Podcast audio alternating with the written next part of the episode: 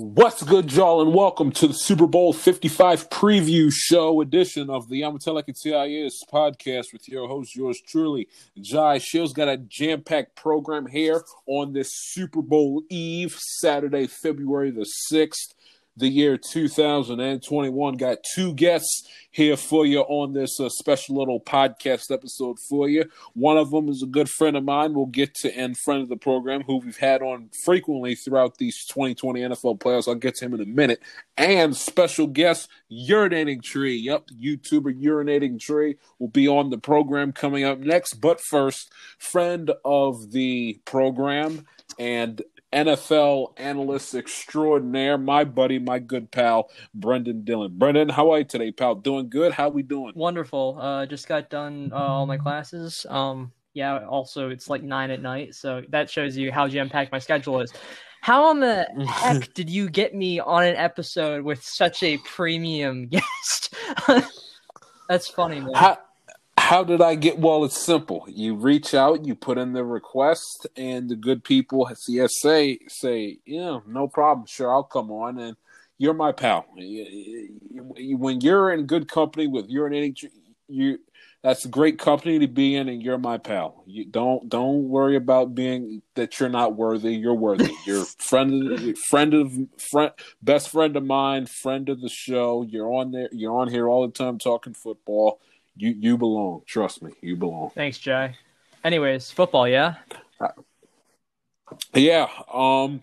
Let's jump right into it. Before we get to the on the field stuff, as far as the Super Bowl and everything else, there's a couple of items I want to get to uh, regarding football off the field, such as uh, the Jared Goff and Matt Stafford trade that happened earlier uh, le- earlier this week. Give me your thoughts on Goff becoming a Lion and Stafford becoming a Ram.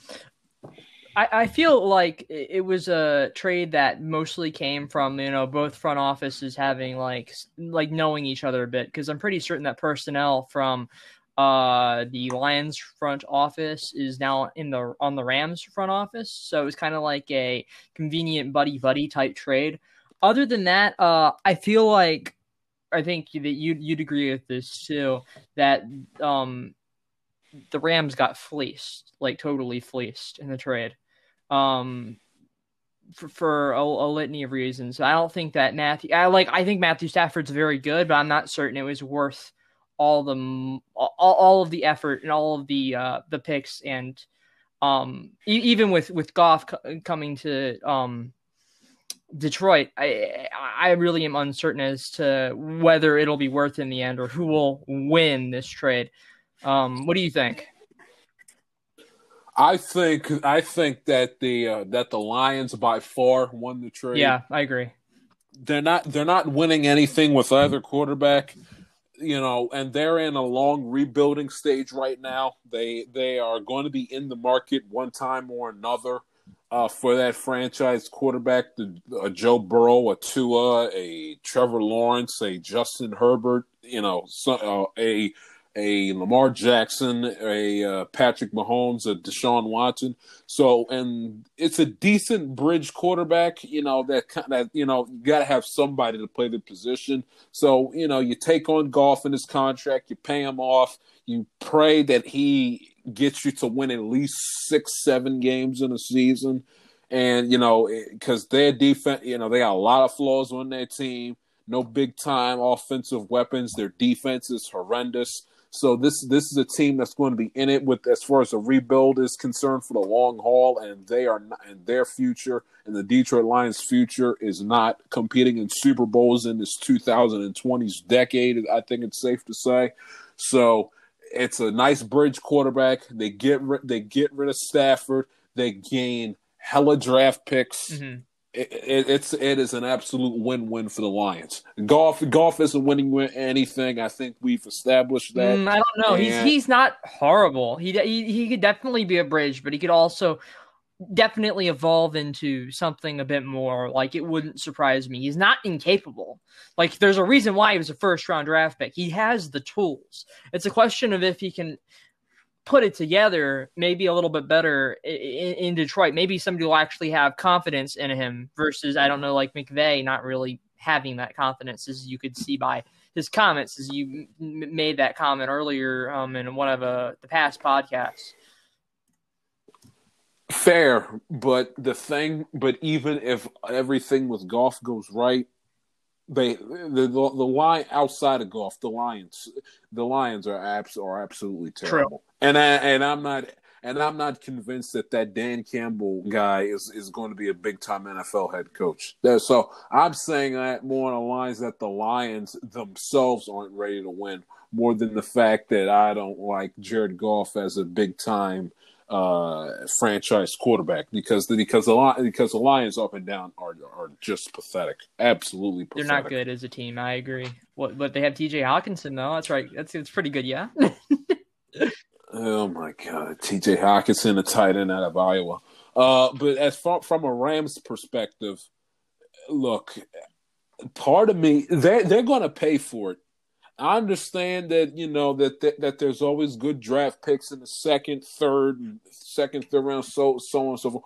But eventually, them not having a first round draft pick is going to come back to bite them. Now, whether it's in a few years, five years, ten eventually the chickens are going to come home to roost and the rams are not going to be as good as a football team as they would like because of this because of the handful of years that they've gone without a first round pick. You just you just, you can't you can't you can't expect to be a super bowl contender and not have at least one pick in the draft. It's just I don't care how great the GM is. I don't care how great the talent is in the second, third, and later rounds of the draft you got it. Having a first round pick in the NFL, especially in today's NFL, is so valuable and is so key to, to constructing a winning franchise that if you go a decent amount of time without one, eventually it's going to show in the team's win loss record and the lack of in the lack of championships. And I think the now and now and I am on record of saying this. I do not trust Jared Goff in a big game. I do not think Jared Goff is very good. I think he's he's he's average that he's average at best. He's a he's a decent he's a decent uh competent quarterback at best. But I think that they cut the that they cut ties with him. I, I, I just I don't like the way this ended because it's I I it just leaves a bad taste in my mouth. I because I'm not convinced. I'm not convinced that Matt Stafford is going to get the Rams over the top. I I actually am more convinced that that they would that they would get back to another Super Bowl with Goff than I than they would with Matthew Stafford. Because at least with Jared Goff, you know, as much as I may not like him per se, and I think that he can be a little spotty, he has gotten to a Super Bowl. He has won an NFC Championship game, and he has won. He's three and three in the playoffs, all things being considered. Matt Stafford's yet to win a play. No matter, I understand that that it's been unfair, and and, and, and he's kind of gotten and he's gotten the short end of the stick. But to be fair, the, Jared Goff has a bigger, has a larger body of work than uh, than Matt than Matt Stafford. To to to be fair, and I just don't like the way the whole thing went down. I just now do I need Goff going out there saying, "Well, I'm glad I, I, I found a team that finally wants me and appreciates me."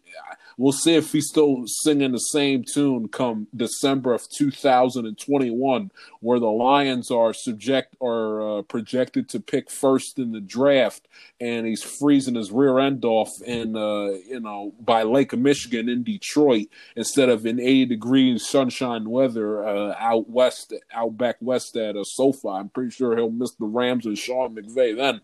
Uh, but I just so I don't need that from Goff either but it's just I I just think the Lions won the trade, and I don't and I do not and I do not think that this will end well for the Rams. Me personally, I think I think we all agree though that Stafford, like I, I don't know exactly what you're arguing logically there, but Stafford's the better quarterback out of the two. I think that's a non-debatable at least right now. Um, yeah, because you have to remember that the whole all of Stafford's career has been on uh, the Lions. It's not exactly fair to judge him based off of you know how many Super Bowls he's he or how many playoff games he's won, not Super Bowls. Jesus, he's never never ever gotten anywhere near there. Um, it's it's it's not very fair to to to judge him based off of uh those prerequisites. Um, because because he he's been very competent and not had a lot of weapons except what like Calvin Johnson for his early years, and you know he retired early because why wouldn't you retire early in a situation like he was in? Uh, it's mm. it's really quite uh, again not truthful to say that uh, you know Goff is the better quarterback. Oh, only because he's. He, I did. I didn't. I didn't say what's better quarterback. I said he has a better body of okay. work than okay. Matt Stafford does. Doesn't Stafford like? What, isn't Stafford like one of the leaders in like comebacks in the NFL right now? Playing. Yeah, but yeah, but that that's such a that's such a because the way they do that comeback thing, they look at it as a comeback as if you know, okay, you're down like three points and you come back to and you put your team out in front with like five minutes left in the fourth quarter. And so that so that and that stat is a little bit misleading. Also because also because we love going to uh, Pro Bowl so much because you love Philip Rivers. Uh, Matt Stafford's only been to one Pro Bowl. No All Pros. One pro, one one one Pro Bowl in his life. One Pro yeah. Bowl and uh, and let me and let me read you and let me read you his numbers right quick. Okay, he has thrown. Let me read you where he has thrown double. Where he's had. Uh, how did I lose it? I just had it. Now I lost it. Yeah, these dopey, these dopey, this dopey internet. I swear. Okay, let me read. Okay, he let me read his double. Di- this guy, when you have these double digit interceptions, I, I can't. He he he was 13 inter- 13 touchdown passes, 20 interceptions 2009. He threw um uh he threw 16 interceptions in 2011, 17 in 2012, 19 in 2013, 12 in 2014, 13 in 2015, 10 and 10 interceptions 2016, 17 uh through uh 11 interceptions in 2018. 2019 he didn't play that much. He only threw five interceptions in 2020. He threw, he threw 10. I mean, oh, outside of seasons where he, the only time he's thrown less than double digit interceptions in a season is when he's been hurt and hasn't played the full 16 yeah. games. So he's serviceable, yes. But I don't think I, I, in my eyes, do not consider Matt Stafford to be a big time quarterback, and I can and I could care less, and I could care less about about the fact that he throws over four thousand passing yards, about the fact that he throws for four thousand passing yards. Uh, again, when you play in a league that caters towards the offense, that that that is not going to blow me away. And he's also yet to have a season, my and he's only and he's only had uh and he's only had uh well check that but I can't I can't take him. He's again serviceable, competent, yes. Big time quarterback that I that I look at and think he can get a team to a Super Bowl. I don't really? think so. I think I think I think, so. I think he definitely I think he's definitely yeah. good. I don't think anybody's ever seen his full potential in the NFL because he's been with Detroit for so long. I think that he's 32 right now, and you know quarterbacks have a long shelf life in the NFL. As long as he doesn't get hurt again, he's only been hurt what twice um, in his NFL career, um, mm-hmm. we could see something really good out of out of him, especially because you know it's not like the the Rams are a pushover team and they have a great defense. I think that he will definitely impress and maybe even over like completely destroy what your opinion of him is there. I think it's very possible because he really is high quality a quarterback um, it, he just needs to be in the right environment, and he never has been. He, I mean, it's yeah, he's yeah. I mean, he he's never been in a. Don't get me wrong, that it's not all his fault, but I just I when I look at Matt Stafford play, nothing in my mind goes ah i'm looking at the big time nfl quarterback it, it's have you ever like me. watched some of his throws like and how he sidearms the ball like his his his great yes. dynamics yes. he's a great quarterback yes. dynamic Um, Yes. and I think he definitely is underrated uh, in a lot of those aspects. Now, I don't know if he's like top five material in the league. He could be if he's around the right offense, but he's definitely a, a, a top seven, top eight quarterback. There's no debate there. So, yeah. Well, well, as you said, top eight, top eight. Let's go through them. Okay, let's go. Let's go through them. Okay, Rod, Rodgers, Brady, Mahomes, Wilson's uh, there. Roger, yes, Russell Wilson, Tom Watson. Deshaun Watson's Yeah. another one. I don't know about that. You're you're riding really high on a dude who's had one good year. You would say that about Wentz in like 2018 or whatever, wouldn't you? Now where's Wentz? Okay, uh, so you don't No, want to put Herbert he there. does not have a good body. The thing is, a rookie quarterback is going to be overstated, but once somebody figures out how they play and how they can take advantage of said quarterback, you see a sophomore slump most times. I I I, I think it's a pretty common thing to see. Now, now maybe he'll right. overstate it, but I, I don't know. Rivers is the, one of them. Rivers Okay. is one of them. He's gone. Well, Oh, he's active, gone active, Yeah. active, active, active. Okay, so you don't want to Mm-hmm. put Herbert.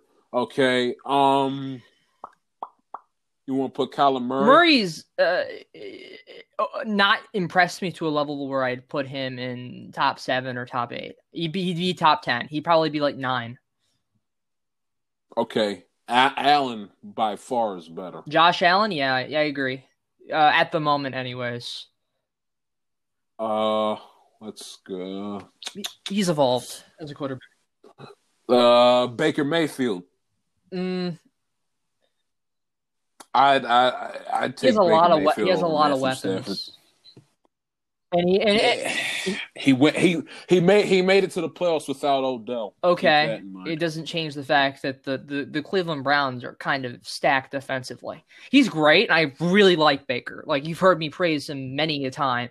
Um, and he, he he very well may be there. He definitely is in the top ten. There's no debate in my mind.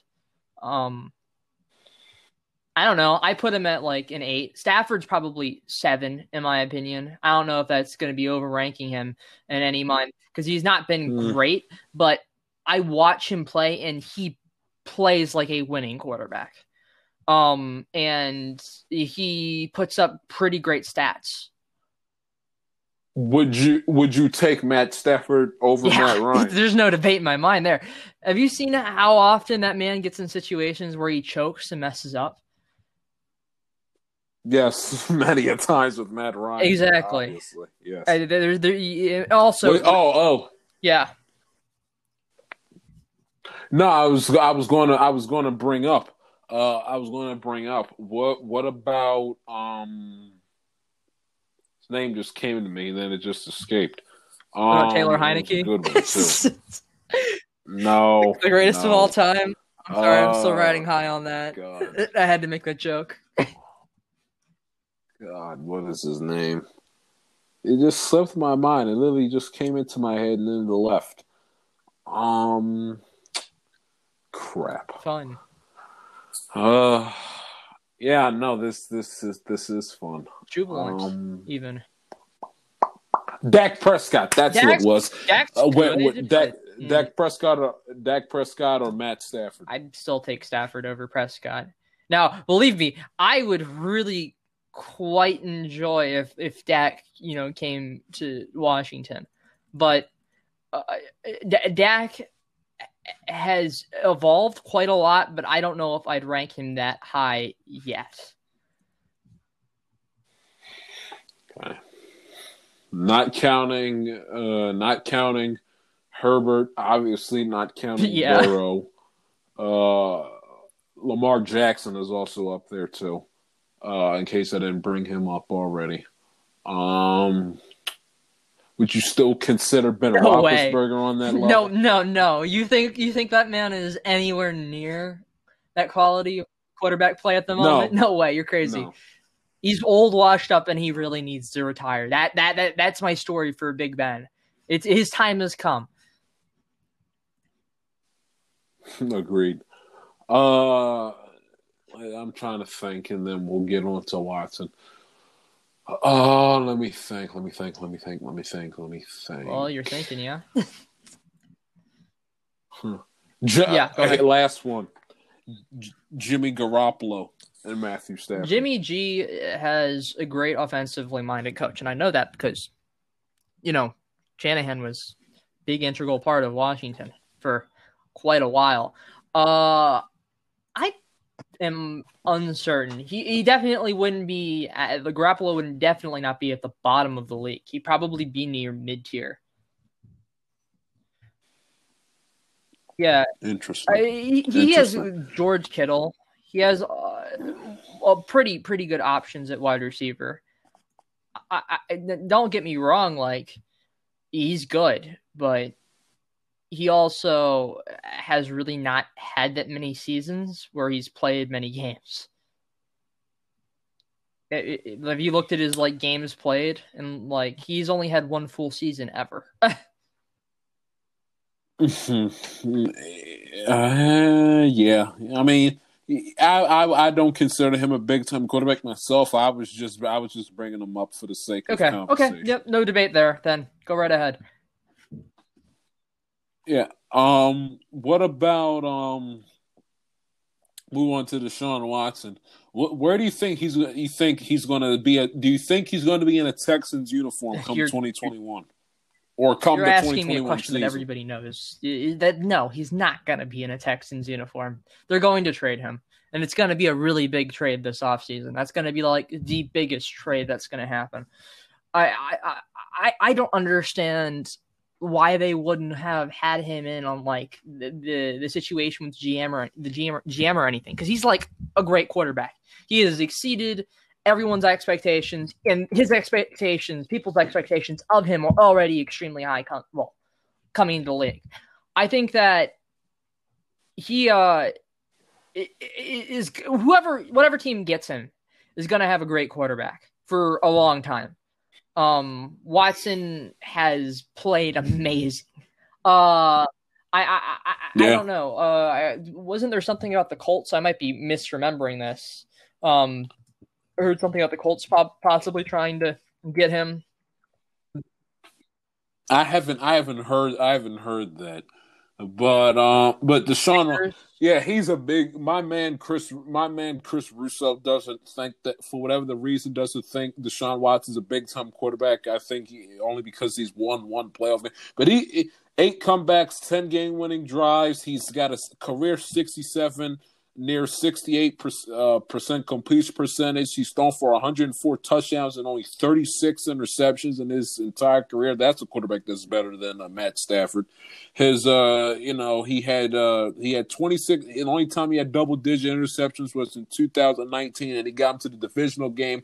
Granted, Uh-huh. his defense choked, and he should have done a better job, a la Matt Ryan, of putting the game away when the Texans had the chance. So I guess that's if you want to find a knock on him, is the fact that he allowed Kansas City to get back into the game last year. But Deshaun Watson is a big, big, big time NFL. quarterback. He threw he threw th- he threw thirty three touchdowns, seven interceptions. Threw for four thousand eight hundred and twenty three passing yards, had a completion percentage of 70%.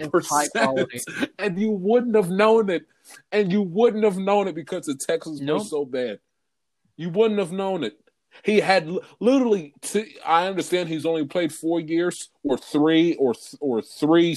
Well, four years, three seasons, and four Yeah. games his rookie year, or seven games his rookie year. But he to to date, this past 2020 season is the best had. season No- he's ever debate. had in his Almost young 5,000 career. yards. and no one's and no one and no one has you you're you're going crazy about the 5000 yards. I'm more impressed by the fact that he completed 70% of his passes through 33 touchdowns and only 7 interceptions. That's what blows me away on a team where he's got to throw to i mean his he's got no big time offensive weapons. I mean he's he was a freaking magician.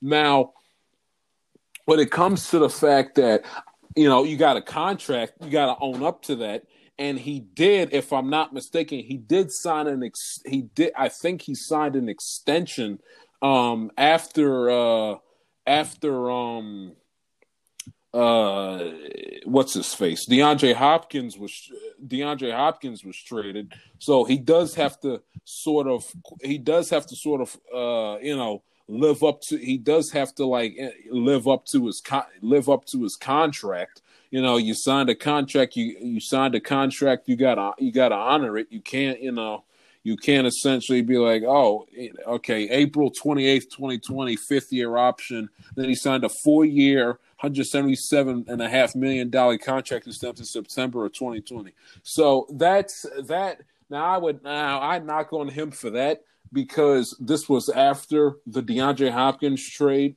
Now, granted, Billy Billy O was still there, mm-hmm. the hack, he was Bye-bye. still there, but he should he you know you got a contract you got to own up to it so if the texans don't want to trade him because he has a contract he has to live up to they have every right to do that because you put you put pen to paper back in september for the season started after deandre hopkins was traded you got to live up to that contract having said all of that deshaun watson has every right to be pissed at the texans because they didn't listen to him when it came to interviewing eric bieniemy and and uh, and it's just it's just and there are so many things institutionally wrong with the Texans organization. I could see why he would want to get out and salvage his young career and go to a pl- and go to a place and go to a team that cares and wants to win.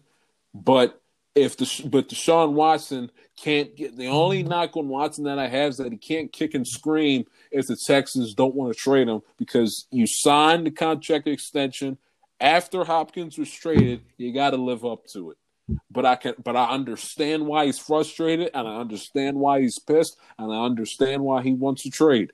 But on the flip side, I understand why the Texans don't want to trade him because in all fairness to the Texans, he did sign a hefty extension before the season started after DeAndre Hopkins was traded.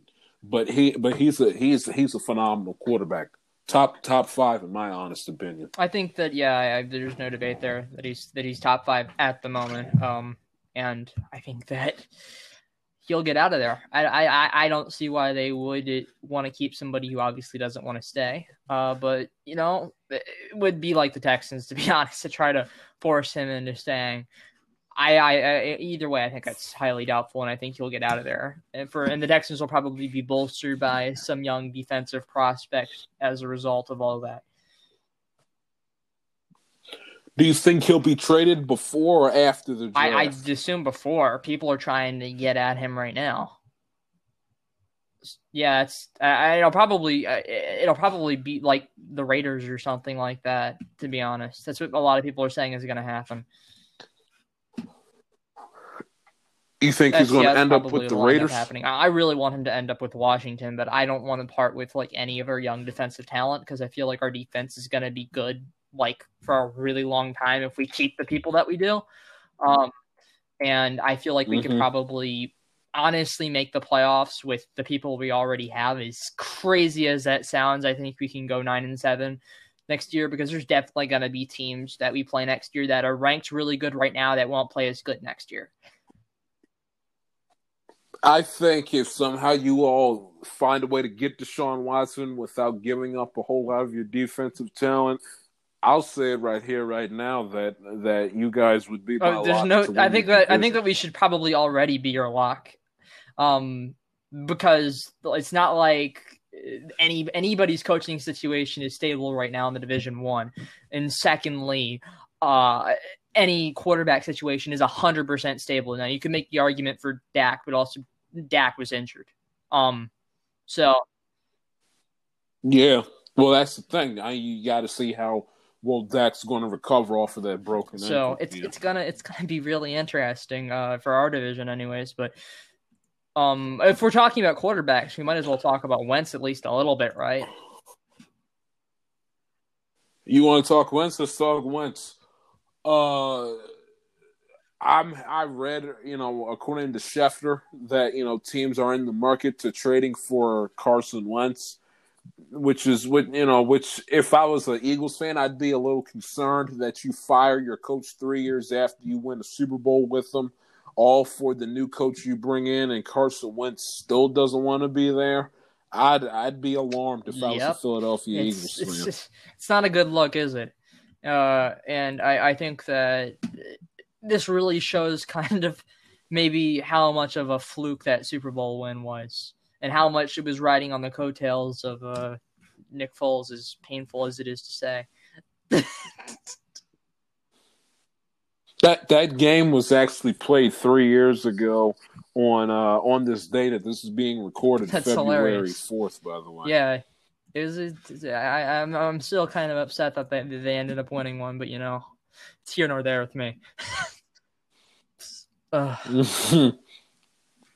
But I think that Wentz definitely still has some capability, but he needs to get behind it. One, a good line, and maybe somebody needs to work work with him on his pocket presence and like awareness and I don't know, making quicker reads. He is a lot of capability, but he gets sacked so often.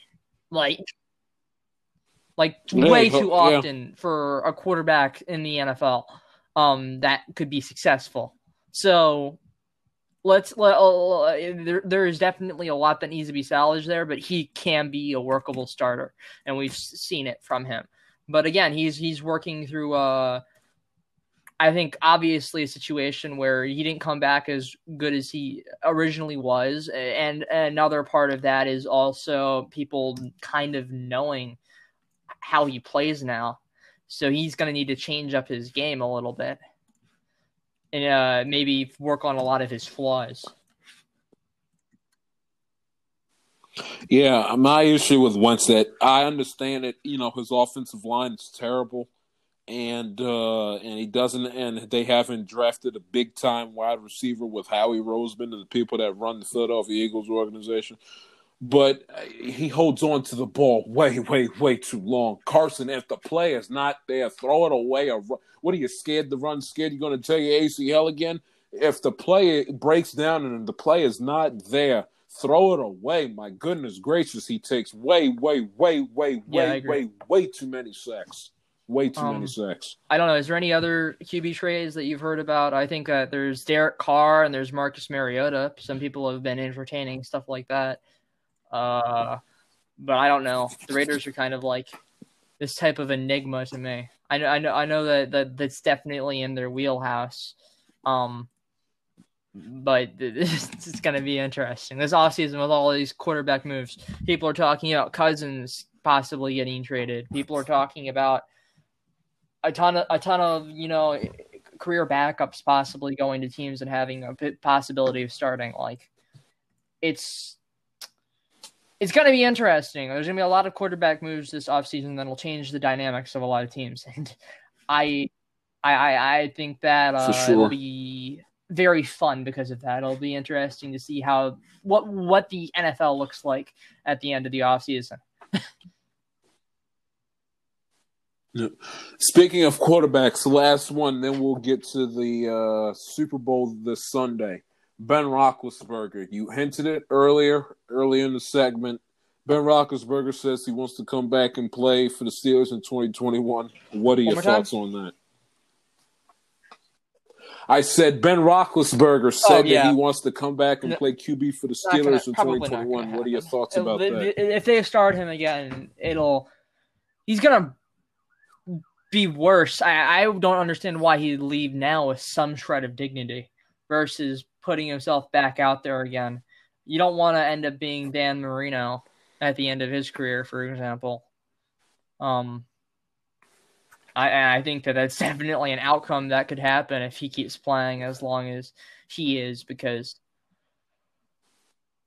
he's not he's just He not needs to retire. player anymore Because not nowhere near and he, he, he he's he's great for certain things but if you can't throw the ball like farther than what 30 yards you need to you need to probably put it up Yeah. I mean, it's just, it's like it gets to the point where it's like you start mm-hmm. becoming a detriment to the team and you start like making yourself more important than the team, than the franchise, and the franchise's future. It's just, it's just no. I mean, I watched Super, I rewatched Super Bowl 43 between uh, the Steelers and the uh, Cardinals the other night. I mean, I was, look, I was looking, I mean, it, this goes to show you how much a difference 12 years makes. Ben Roethlisberger, there literally was a play in that football game where the play broke down, and Ben Roethlisberger literally ran in circles and ran back and forth about like three times before just to keep the play alive. Then threw across his body, and then threw across his body to the receiver on the other side of the field to get it to get a to get a huge chunk play. And I'm watching that and I'm chuckling. I'm like, Ben Roethlisberger in well, yeah, obviously. can't do that anymore. It's like it's it's like you know when you, it, it gets to a point in your career where it's like I can't do the things I did in 2008, 2010, 2012, 2013, 2009. I can't do that anymore. It's father time is undefeated. Eventually, you are going and especially coming off of major elbow surgery, he he's done. He's done. He's done. He's shot, and for the betterment of him and the Pittsburgh Steelers organization going forward, he needs to swallow his pride, swallow his ego, eat that sharp pie, slice of humble pie, accept humble. it, and move on. He's going to go to Canton, and, and, and, and he's going to go to Canton either way. Hang it up. Like, there's no doubt in anybody anybody's mind that that's going to happen. So it doesn't even matter. I don't understand why he wouldn't get out of here now. It's not like he's gonna have a career like Brady. That's way that's way out. That's way out of there. Uh, he's already exactly. wasted too many years. He's gonna go to Canton, get over, get over, exactly. get over. Maybe you know your your your downcomings and just get out of there so you can leave with pride versus embarrassment. exactly, exactly, and it's like you know, I mean, I don't know why. Do do they honestly think that they can run it back and try to? Now, I'm not even going to say go to. Do you think that they can challenge Buffalo, Cleveland, no, Kansas City with the same not group a, that they have? Quarterback. It's not. A, it's not a. Not a. Not a. Not a chance. Not a chance. The, I look at the, this team. This team isn't going anywhere near a Super Bowl.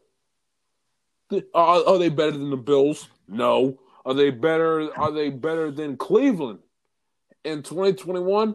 I don't think they are. Are they better than Kansas City? Hell no. So I just you're wasting your time, Ben. I mean, go out with whatever dignity you have left, and don't go out the door where like like Drew Brees, where throwing a a, a, a pass twenty yards mm-hmm. down the field is hard to watch. Take it from Drew Brees and just like hang it up while so you're ahead. It doesn't really matter. I don't know. Yeah, and, yeah, that's the thing. Like, it doesn't. You will get to the Hall, of Fame. Of Fame sorry, you're going. You're you're going, but to hold on and to just keep going on like this, like you're, you know, like you're Ben Roethlisberger circa 2008. It's just, it's not smart. It's not wise. He, and he comes off looking extremely foolish, arrogant, and egotistical, and stubborn. Yeah.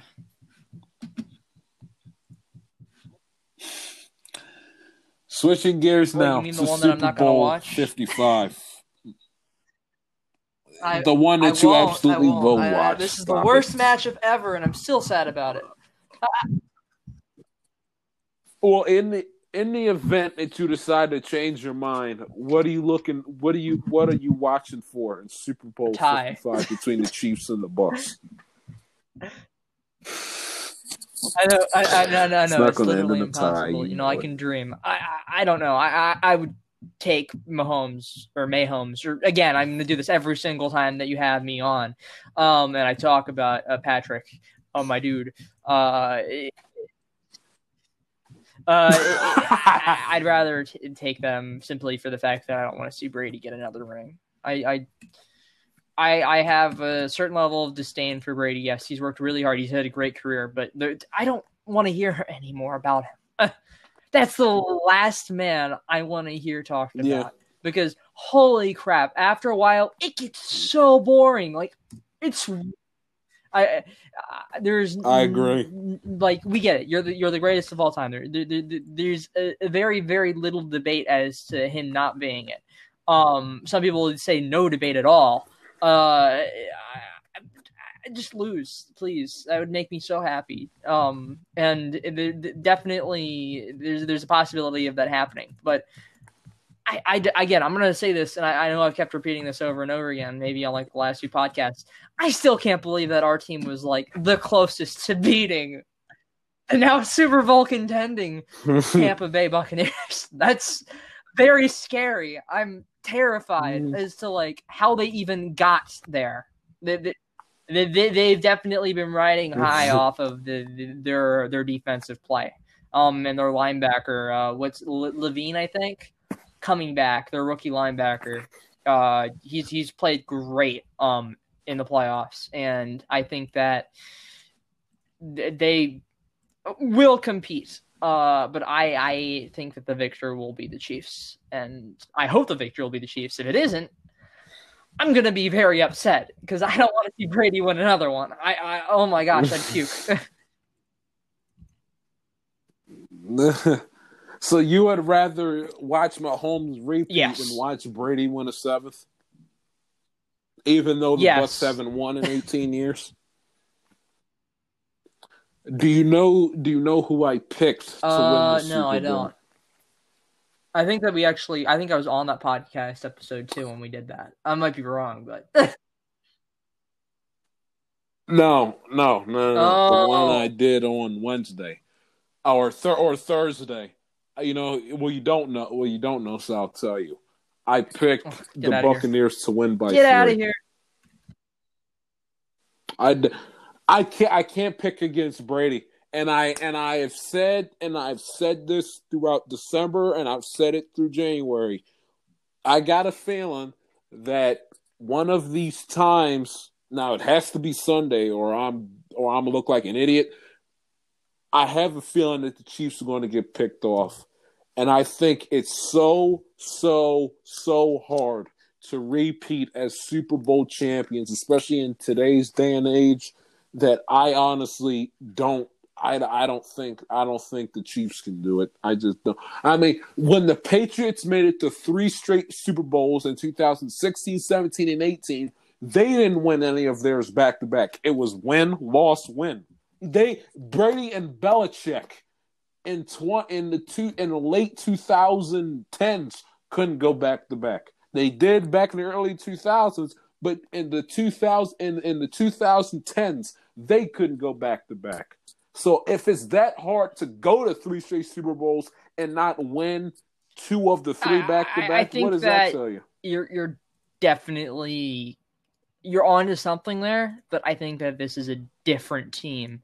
I think that there's a lot like I can't even state how much talent there is on on the Chiefs. They're stacked. Um, and they have a great offensive coordinator who knows how to utilize their all of their capabilities.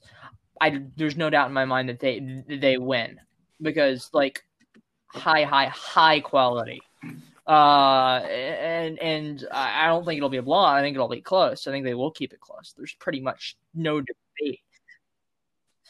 But yeah, I think I th- that I think it'll be a close game too. If we're just talking about pure talent here, the Chiefs have it. I think they're gonna win because of that. Talent, yeah, yeah.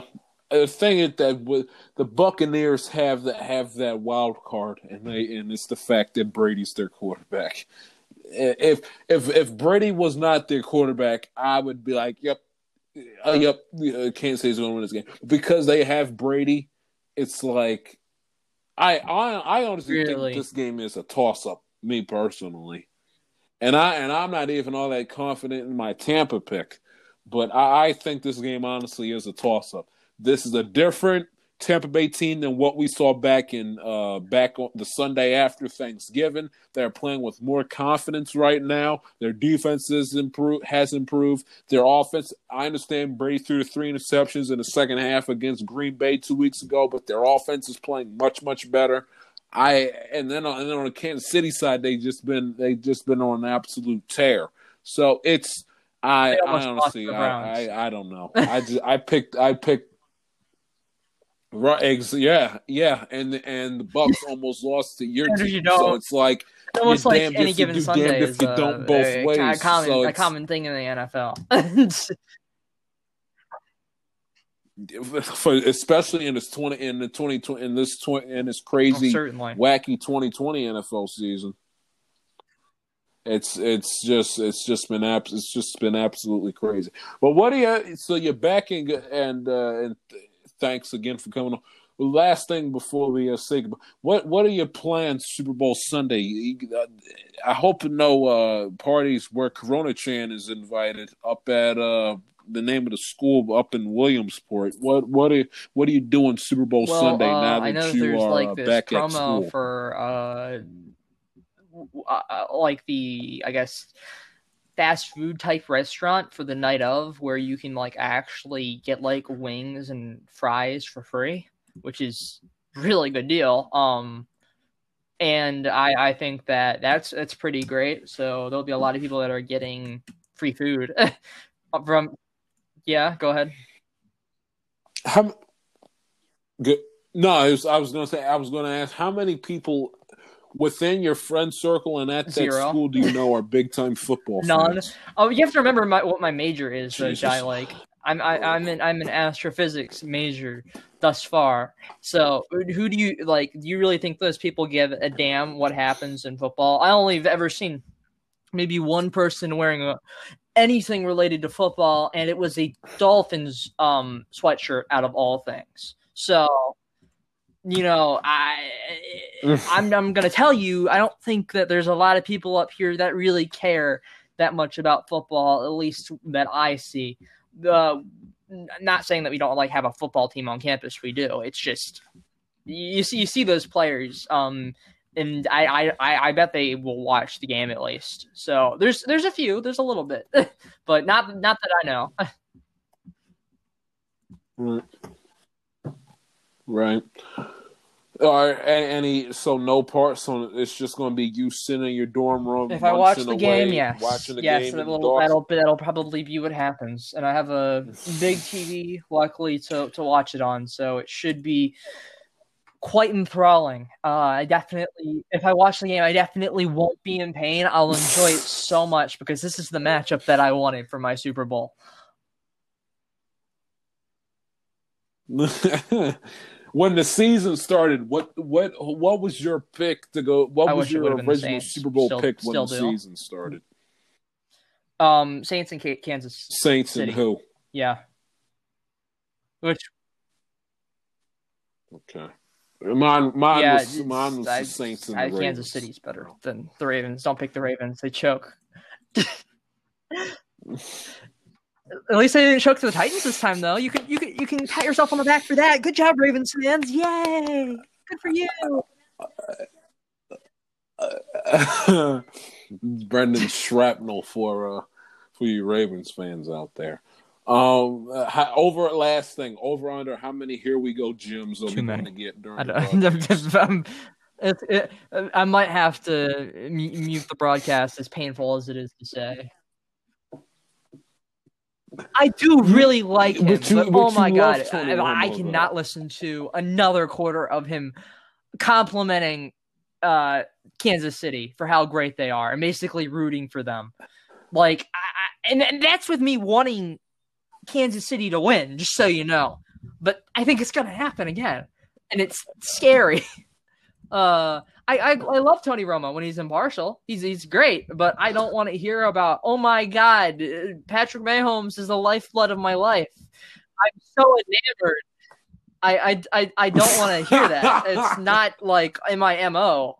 Yeah, he's pretty good. He's he put put together like amazing seasons, but I calm down. It's it, wha- commentate the game Right. like you commentate any game. Don't put this implicit bias into, you know, Right.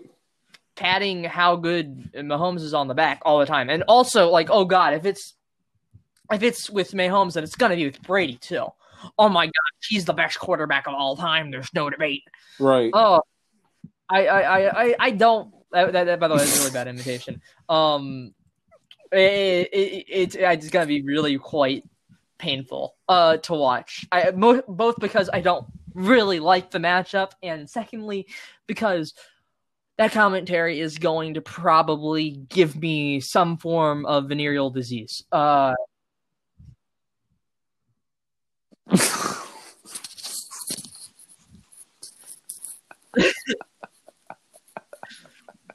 you are you are something else. You are so. I, you, here we here we go, Jim. Here we go, Jim. I can't wait. You, you I are right wait. now. Actually, I can't wait. But part of part of part part of me part of me is going to hate it because he's going to be, go crazy over Brady and Mahomes. Just going to make me sick. But I but I love it because because when it agitates you and it bothers you, it puts a, it puts a smile on my face. But it, but here's here's how I want Tony to call the game. Here's how I want Tony to call the game when it, when him and when him and Jim did the did the Ravens and Titans back in November. Call it like that. The the the the only issue you could find if you went back and rewatched that Ravens Titans game for back in November is the fact that Tony Romo made sure to tell us nine thousand times that his old uh, buddy, old partner in crime, Dez Bryant, is on the Ravens roster. But other than that, he was he was he was good during Mm-hmm. the Ravens uh, Titans game back in November. But call it like that. Call it call it like you would a Ravens Titans game or a um or It'd be really uh, enjoyable. It'd actually be an enjoyable game probably to watch. It wouldn't put me as much in pain because you know there'd be some easing off of uh oh my god they're the best thing ever and just the very straight ball. This is what the game was happening in the game and you know uh, uh this is the stats for the season. They've put great seasons together and just leave it at that. You know, uh if if they do talk about that at all. Um right. but you know that's also not what makes them the money. They they overplay it because they want you know everybody to be hyped for the game. And yeah, everybody anybody who knows anything knows that this is a, a good matchup. But also, uh, anybody who likes the game doesn't want this matchup out of all the matchups that could happen because of the pain. Unless you're a fan of the team, you're going to be in pain. yeah. Yes, for sure, for sure. All right, pal, you did a Appreciate great you job. too, Jai. Thanks for having you me for on, Coming uh, on as always. urinating tree is as entertaining as I am. I'm I'm uncertain about that. Tell him I said that. Uh, well do, pal. All right, take a break. Speaking of the great urinating tree, he joins us coming up out on the other side of the break. This is the Amatelica TIS podcast Super Bowl 55 preview show. listening to you babble on your dopey little podcast. Welcome back to the Amatelica TIS podcast. Joining me now is YouTuber extraordinaire. You may know him from his uh, Haters Guide to NHL, NFL, and MLB seasons and playoffs, the Stanley Cup Finals, World Series, Super Bowls, and things of that nature. He also is familiar with uh, his This Week in Sports Ball videos. He goes through weeks 1 through 17 of the NFL season, along with uh, hockey and the NFL, of course. And he's also famous for the aforementioned and infamous in some people's eyes Days of Our Steelers series, where he documents and gives his commentary over his beloved Pittsburgh Steelers. Ladies and gentlemen, none other, without further introduction, the great urinating tree. Ah, thank you, brother. Thank you for having me on, man. Anytime, man. Good to have you. Good to have you with us. Um, before we get into the NFL and Super Bowl 55 and the offseason trades that occurred over the past week, I know that you, as a subscriber and a viewer of your videos, I know that you uh, came down with COVID. Give the audience a feel of what that of what that was like. You you you know you going through that sickness, your experience with it, the quarantine period, and if you've gotten vaccinated yet. I have not been vaccinated yet. Uh, I know family members that have, mostly because they're in medical industry. They're um, dentists. But um, the thing with COVID, um, it, it said I tested negative, but I don't believe it since I did develop symptoms and I was around people that did have it. Um, I was actually at my brother's place a couple days over. So Saturday is apparently when they first got it. My uh, mother and si- younger sister were there. They tested negative, so they're fine. I went over the day after to watch the Steelers and Cowboys game for a couple hours with my brother. Like, um, I wasn't really around them, but they have like a one year old kid. And he Mhm. was all over me that day. So I'm under the assumption that I may have gotten it from him or it was just around. So I remember nothing really happened for the first couple days and then I get a text on that Tuesday morning saying, "Oh, my um hey, my wife is having issues like she's having like chills, high fever, like basic stuff that comes from like a cold or COVID." And we're gonna get her checked for COVID. I'm like, uh, is anything around? Like, uh, no, I'm not experiencing any symptoms yet. And then I get a text the next morning because I had went to the gym a couple times that night, but I wasn't really like out and about. Right. And it's like, oh, they tested positive for COVID. I'm like, oh shit. So at that point, you just have to quarantine at least for a couple weeks. Right. And by that point, like I was experiencing like some symptoms like dry cough, fatigue, a little dizziness. I, I mean, I got it mild probably because of low viral loads. So I got kind of lucky. hmm But like as I said, like I had tested negative, which was just weird. It's like, wait, why? I don't know, but I'm under the assumption that I did have it, and I still quarantined for a couple weeks. So Gotcha. my brother got it like a lot worse than I did. Like he he got hit hard for like a couple days at least. High fever, extreme fatigue, um, loss of taste and smell. Like he had like him and his wife had those symptoms. right. So Did you have you gotten vaccinated yet? I have not no. Gotcha. So I probably won't be able to get it until probably the summertime. Um, right. if I choose to get it. Right. How how how has the state of Pittsburgh and the the good old uh, city of Pittsburgh hand the state of Pennsylvania and the good old city of Pittsburgh handled this pandemic nearly um, 11 months in? Uh, it's been okay. I mean, they've made some mistakes. Biggest mistake they made early on was uh, closing down the liquor stores. And the thing about Pennsylvania is you can't buy liquor at a convenience store. It's bought by wine and spirit stores. So over the past decade, you're at least able to buy wine and beer at gas stations. I remember like I went to college, or when I was in college, I went to New York City. I was just stunned by seeing beer available at a Kmart. Like, whoa, you could buy beer here? Because back then, remember, you have to remember when a decade ago, you couldn't buy like six packs in stores. You could only buy like overpriced six packs at restaurants or beer by the case. Right.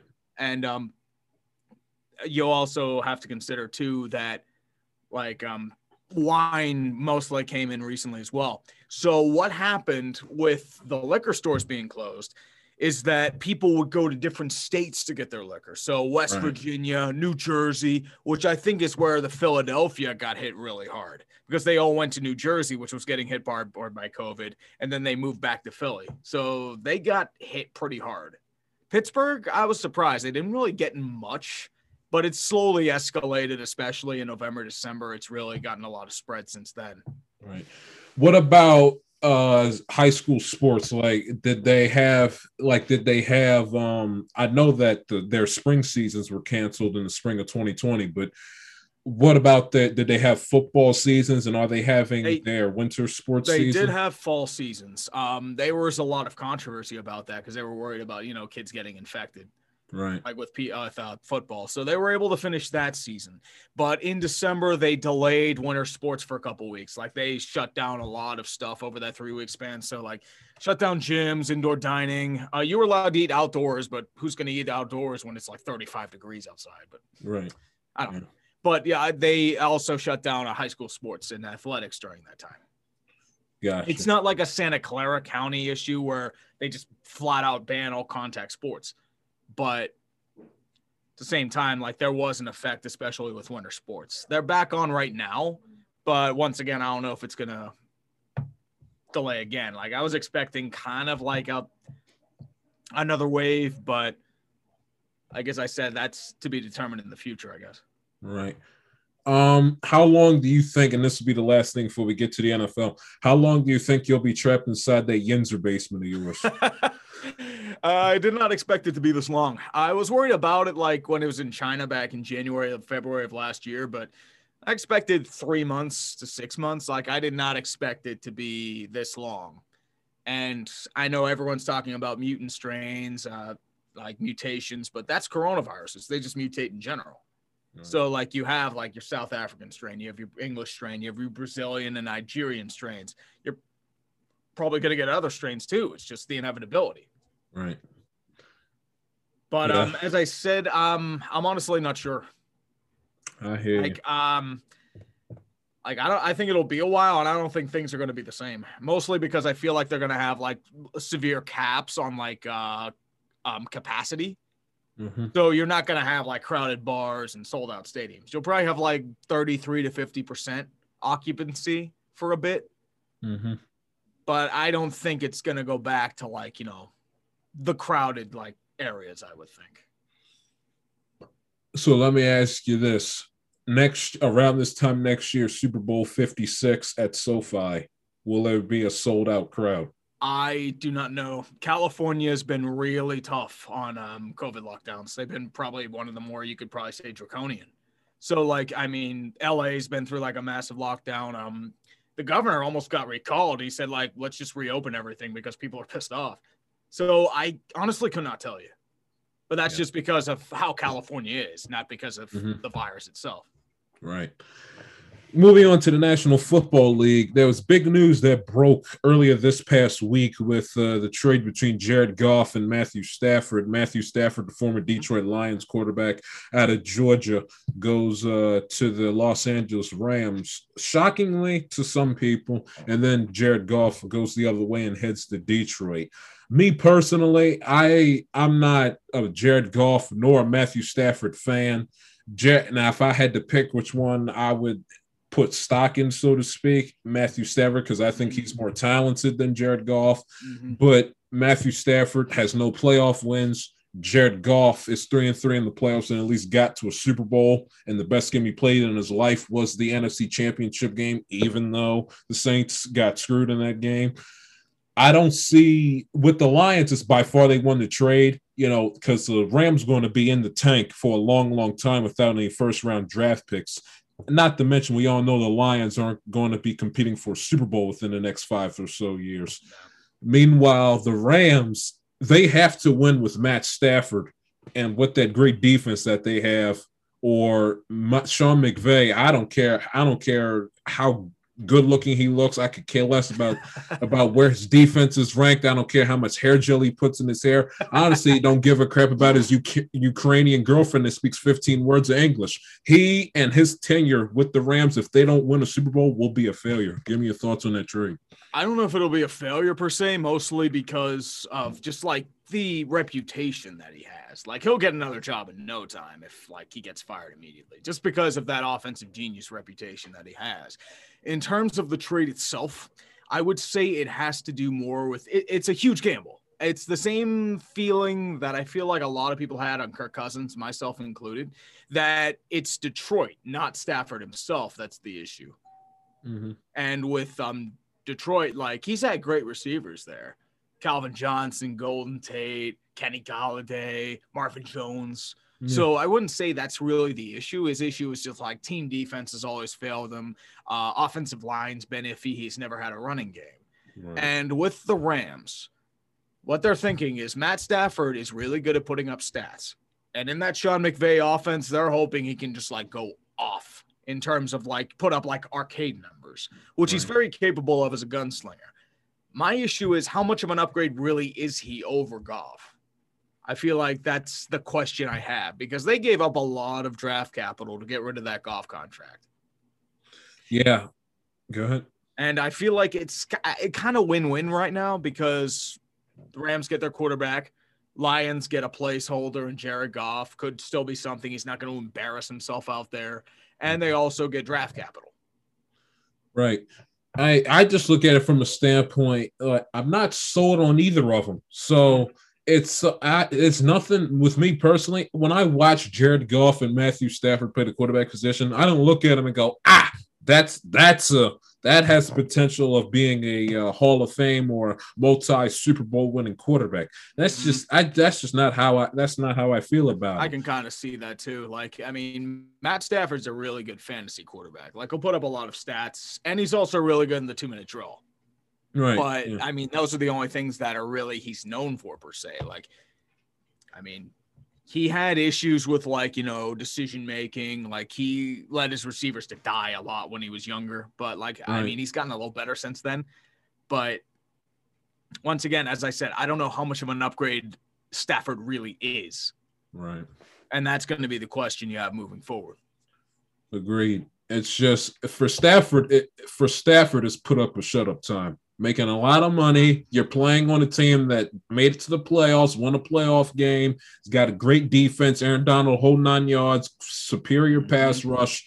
Put up a shut up time. If you don't get to a Super Bowl, I don't want to hear not another word about Matthew Stafford. And on Jared mm-hmm. Goff's standpoint, now I don't need Jared Goff's here trying to tell me, well, I'm glad I'm on a team that finally appreciates me. Jared, Jared, you're not Kurt Warner. Will you please take it? You got it. You got a hundred million guaranteed, dude. I think right. they appreciated you for a minute. Yes, honestly, like take your money and take your money and run. Okay. And it's easy for him to say that now, but what is he going to say when the Lions are going, uh, you know, uh, have two wins after Thanksgiving, and we're more preoccupied with Dan Campbell as the head coach biting each other's kneecaps off instead of stopping uh, a third and 12 against uh, Aaron Rodgers and Green Bay Packers. What is he going to say then? All while he's freezing his ass off in 30 degree weather instead of in the sunshine and the palm trees of Inglewood, California. Which is interesting because they play in a dome, but eh, doesn't matter in the end, right? yeah. Uh, playing in Los Angeles, California, playing it. I hadn't thought about yeah. that, but it's weird playing. Well, I mean, still, I mean, um, Chicago and Green Bay are still like outdoor stadiums. Right. Yeah. Yeah. Deshaun Watson, he wants out. He wants out of Houston now, and it's interesting. Deshaun Watson, in my eyes, top five quarterback in the national. I agree. League. I love Deshaun Watson. He is a he is a phenomenal, phenomenal talent. I mean, and I was amazed looking at his stats. I mean, this guy to date, I understand that his rookie year he didn't like Joe like uh, Joe Burrow. He didn't play the whole season, but his best statistical season of his career to date was this past year. Mm-hmm. and no DeAndre, and they and they where did they go? Four and twelve. I mean, I am I am amazed at how much of a phenomenal talent. Now, get out only I get it. He's only won one playoff game, but my goodness gracious, is Deshaun Watson a, phenom- a phenomenal talent, and I understand he's frustrated and it's, it's yeah, I don't blame him either. There's some there are many of things internally wrong with the Houston Texans organization. Mm-hmm. And for them to ask and for them to ask Watson his opinion on who to interview for a head coaching position, all for them to basically ignore him and to go their own separate way just yep. to hell of it. I, I wouldn't blame Deshaun Watson for being pissed. My only thing with Deshaun Watson is he signed a contract extension before the season started after they traded DeAndre Hopkins. So I can I can get where the where the Texans are coming from if they're going to tell Deshaun Watson, "Hey, you signed a contract after Watson after Hopkins was traded before the season started. You have a contract. You live up to it." So I I get both. I I'm getting both sides of the argument. Mm-hmm. What do mm-hmm. you think about the situation? I think the reason why Houston doesn't want to trade DeAndre Hopkins, if you look on Spotrac, his dead cap number for this year, if they trade him or release him, is $67 million. Right. There is, I mean, that's why they don't want to trade him. I mean, you're going to have to demand a premium haul of at least two to three first round picks if you want to get rid of him. Right. But the problem is, I mean, I think he's worth it. But once again, who's going to want to do it? I mean, Miami, maybe, but you're going to have to give up both first round picks this year and Tua. Right. Jets, maybe but you're going to have to give up like three, four first round picks and probably Darnold, even though he's probably more of a throw in at this point. Denver, I'm hearing, might be in the running. Um, but like, I mean, they they screwed the pooch in this situation. Right. Like, all you had to do was interview Eric Bieniemy at the time and just get his input on the GM. Like, that's all you really had to do because like Cal McNair literally gave him his word. It's like, okay, yeah, we'll put you in on like the the contract negotiation, see how it goes. And then they just go out and randomly hire Nick Caserio, which was against like they never told him that they were going to hire him, mm-hmm. and also went against like the the Korn Ferry like uh, agency that they paid huge money for recommendations on who to hire. Right. I think they were looking at like a couple other guys, like Omar Khan was one of the guys they were recommending. He was basically been the Steelers' capologist for a very long time. So that was one of the guys. And then they just go after the guy they tried to get from New England a couple years ago, if you remember. Like mm-hmm. they got charged with tampering because he was still under contract. Um, so at this point, Like even with the coach they hired, like it just screams like we couldn't get Eric Bieniemy, so we're gonna get like Eric Bieniemy light. Right. Like you got the guy who had 32nd ranked passing offense as Right. the passing game coordinator. Mhm. Like the Chiefs, like you got him, and they had receivers that didn't catch a touchdown in their single year. And most of the years that he coached the wide receivers, like they were weak. I mean, Right. his biggest week, his biggest time was with Andy Reid in Philadelphia. Like he was the Steelers receiver coordinator in the late '90s, and they were really unnotable back then. That was like the only thing was Hines, Hines Ward's rookie year. right. That was the only time that he was really like there in Steeler Nation, like just three years. So it just screams like a really uninspired hire. Right. That's just like, okay, he's like, he's a placeholder. He's 65 and he has no like head coaching or play calling experience. So Yeah. what are you really going to get out of him? not not much of anything. And now Watson is put into a and now Watson's put into a tricky spot because mm. now he because the head because the head coach came out and said came out and said I chose this job because Deshaun Watson's going to be because Deshaun Watson's going to be my quarterback.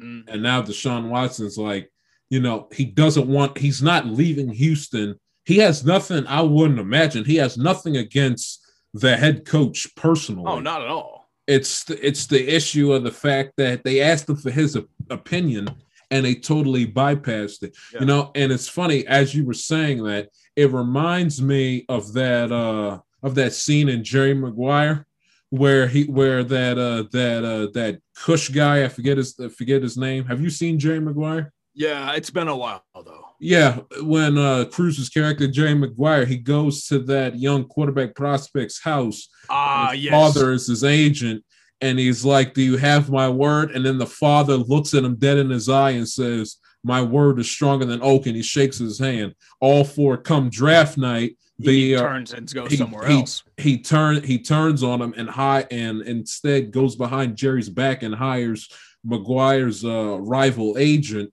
And and then you can just see Tom Cruise, what a phenomenal actor he is. It's it's like has like is he is livid with with the guy Cush's father, Mhm. and and you see the vein popping out of his neck because it's like what happened to my words stronger than oak. That's how I look at this Deshaun Watson situation. I would imagine whether it was in person, distance in an office, or over a Zoom meeting, they told him, "Hey, we want your opinion on who on who our next head coach and GM combination is going to be." For them to basically just say, "The hell with you, we'll just go our own separate way." I would Mhm. imagine that that pissed them off. And you also have to consider that Deshaun Watson's kind of the arbiter between ownership and players. Right. So you have to consider the rest of the locker room too in that situation. Like they go against Deshaun Watson, pretty much your biggest player besides JJ Watt. And JJ Watt may be gone too. Mhm. And they're sitting there like, wait a minute. If they're not caring about him, what do they think about me? Like, why should I care about the Texans organization if they're throwing their best player, just ignoring him immediately? exactly? So I think that's that's huge damage for that locker room. I mean, these past year and a half, two years, that set that organization back by like five, ten years. yeah, Like, I mean, you're pretty much forced into a rebuild because of that situation. Like Mhm. it's it's bad. and it all and and you mentioned it last January. It all began when they didn't fire Bill O'Brien after the Mhm. Texans blew that 20 point lead against Kansas City in the playoffs last year. Yeah, I like I was literally like uh raving on Twitter at halftime. I'm like, dude, this is unbelievable. I mean, you have to fire him immediately. Like I get like, okay, not going for it on a fourth and inches at the 10 because you're up by 21. You want to take the points. Right. Completely understandable. Put it up by three full scores. But why are Mhm. you going for it on a fourth and five at your own 30? It's That, just that doesn't make any sense. If you're gonna do Um, it there, why don't you just go for it on a fourth and inches at the 10 and go for the kill? I don't understand it. because Bill O'Brien is a hack. He is. I mean, that aged like gold, unfortunately. And I thought he was the one that was doing well. Yeah. Right. Little did we know. Uh moving on to your neck of the woods in the Pittsburgh Steelers. Big Ben says that he wants to come back for a 2021 season. And this 20 I thought 2018 that that, that version of the Steelers was something was uh, something worthy of a movie. The 2020 Steelers took the cake. I mean, starting 11 and 0 and crashing and burning the way they did. Oh my goodness gracious! You, as a Yinzer and as a Steelers fan that has literally made a living making fun of this sorry team, what are your thoughts on the 2020 Pittsburgh Steelers? I thought this team was different. I really did. I mean, the way the defense played, the way the offense had changed, there was no real drama out of the organization. It, it turned into a blend of 2017 and 2018. 2017, you had that big record that was buoyed by like playing no quarterbacks. You have a week, like a softish schedule. It seemed like there were a lot of holes in the team, but like, and then they just get overconfident against Jacksonville, get straight up smacked in the first half. They can't they can't really come back, even though it's kind of close-ish. Mm-hmm. And then they just get humiliated on a national scale. 2018, strong record again, but they straight up collapse at the end of the year. Right. So you're combining the 2017 humiliation in the playoffs with that 2018 collapse. And I mean, the thing with that um team. Like, I mean, you saw holes through the beginning. They were incredibly one dimensional. Mm-hmm. Like, they refused to run the ball. Like, it wasn't even like they couldn't. It's like most of the time they were just passing the ball repeatedly. And Ben is just a shell of what he was. Like, he doesn't have the arm strength because of the elbow surgery. Like, his biggest thing I've noticed, like, his greatest strength as a quarterback was mobility in the pocket, creating, thriving in the chaos, and allowing the receivers to create space. That's what made Ben Ben. He doesn't have that anymore and Absolutely. it's just like I'm um, like he's just like a, a statue in the pocket. It's just like quick three step drop, throw to like a receiver to let him do the work. And that's also a combination of the offensive line has regressed significantly over the past couple of years due to age and injuries and retirement. But um, I mean, I feel like Ben's done. I know like everyone's going to point to the 500 yards passing and the completion record, but most of that was Garbage like, time. Uh, yeah, garbage time against prevent defense and a backup secondary. So, I mean, they're going to give you that just so they can burn their clock and just go home and win the game. Mm-hmm. But the fact that Ben wants to come back and the Steelers agree, I'm I'm not a fan of just because like I've seen it. It's just like he's becoming a liability just because of like he has too much power on the team and it's just like he they've had to adapt their play style to his decline. Like this is not like if you look at his highlights from like the Super Bowl years, 2005, 2009, even like mm-hmm. 2015, 14, like you saw a completely different Ben than what you saw now. Mm-hmm. And they're relying way too much on loyalty instead of, okay, what's going to be the best for the team? And even if it's like, say, a year of Mason Rudolph as a placeholder to see what you've got, like it is what it is. I mean, you're going to be buoyed by defense again. And I think it's a mistake to keep him around, to be honest with you. But they, they probably are. But I mean, you're just delaying the inevitable at that point. Sometimes you just got to rip off the bandage and right. they've got a lot of free agents coming up. Like Conner's going to test free agency. He's gone. Villanueva's gone. Uh, Pouncey, like he might retire, but even though like he's a shell of himself, even though he made the Pro Bowl. Uh, Mike mm-hmm. Hilton's a free agent. Bud Dupree's a free agent. Um, so you've got a lot of big Juju's a free agent, but I think he's gone mostly because of just the he's excess goods on the team, not because of anything he did. Right. So you've got a lot of holes to fill. You're 20 million over the cap.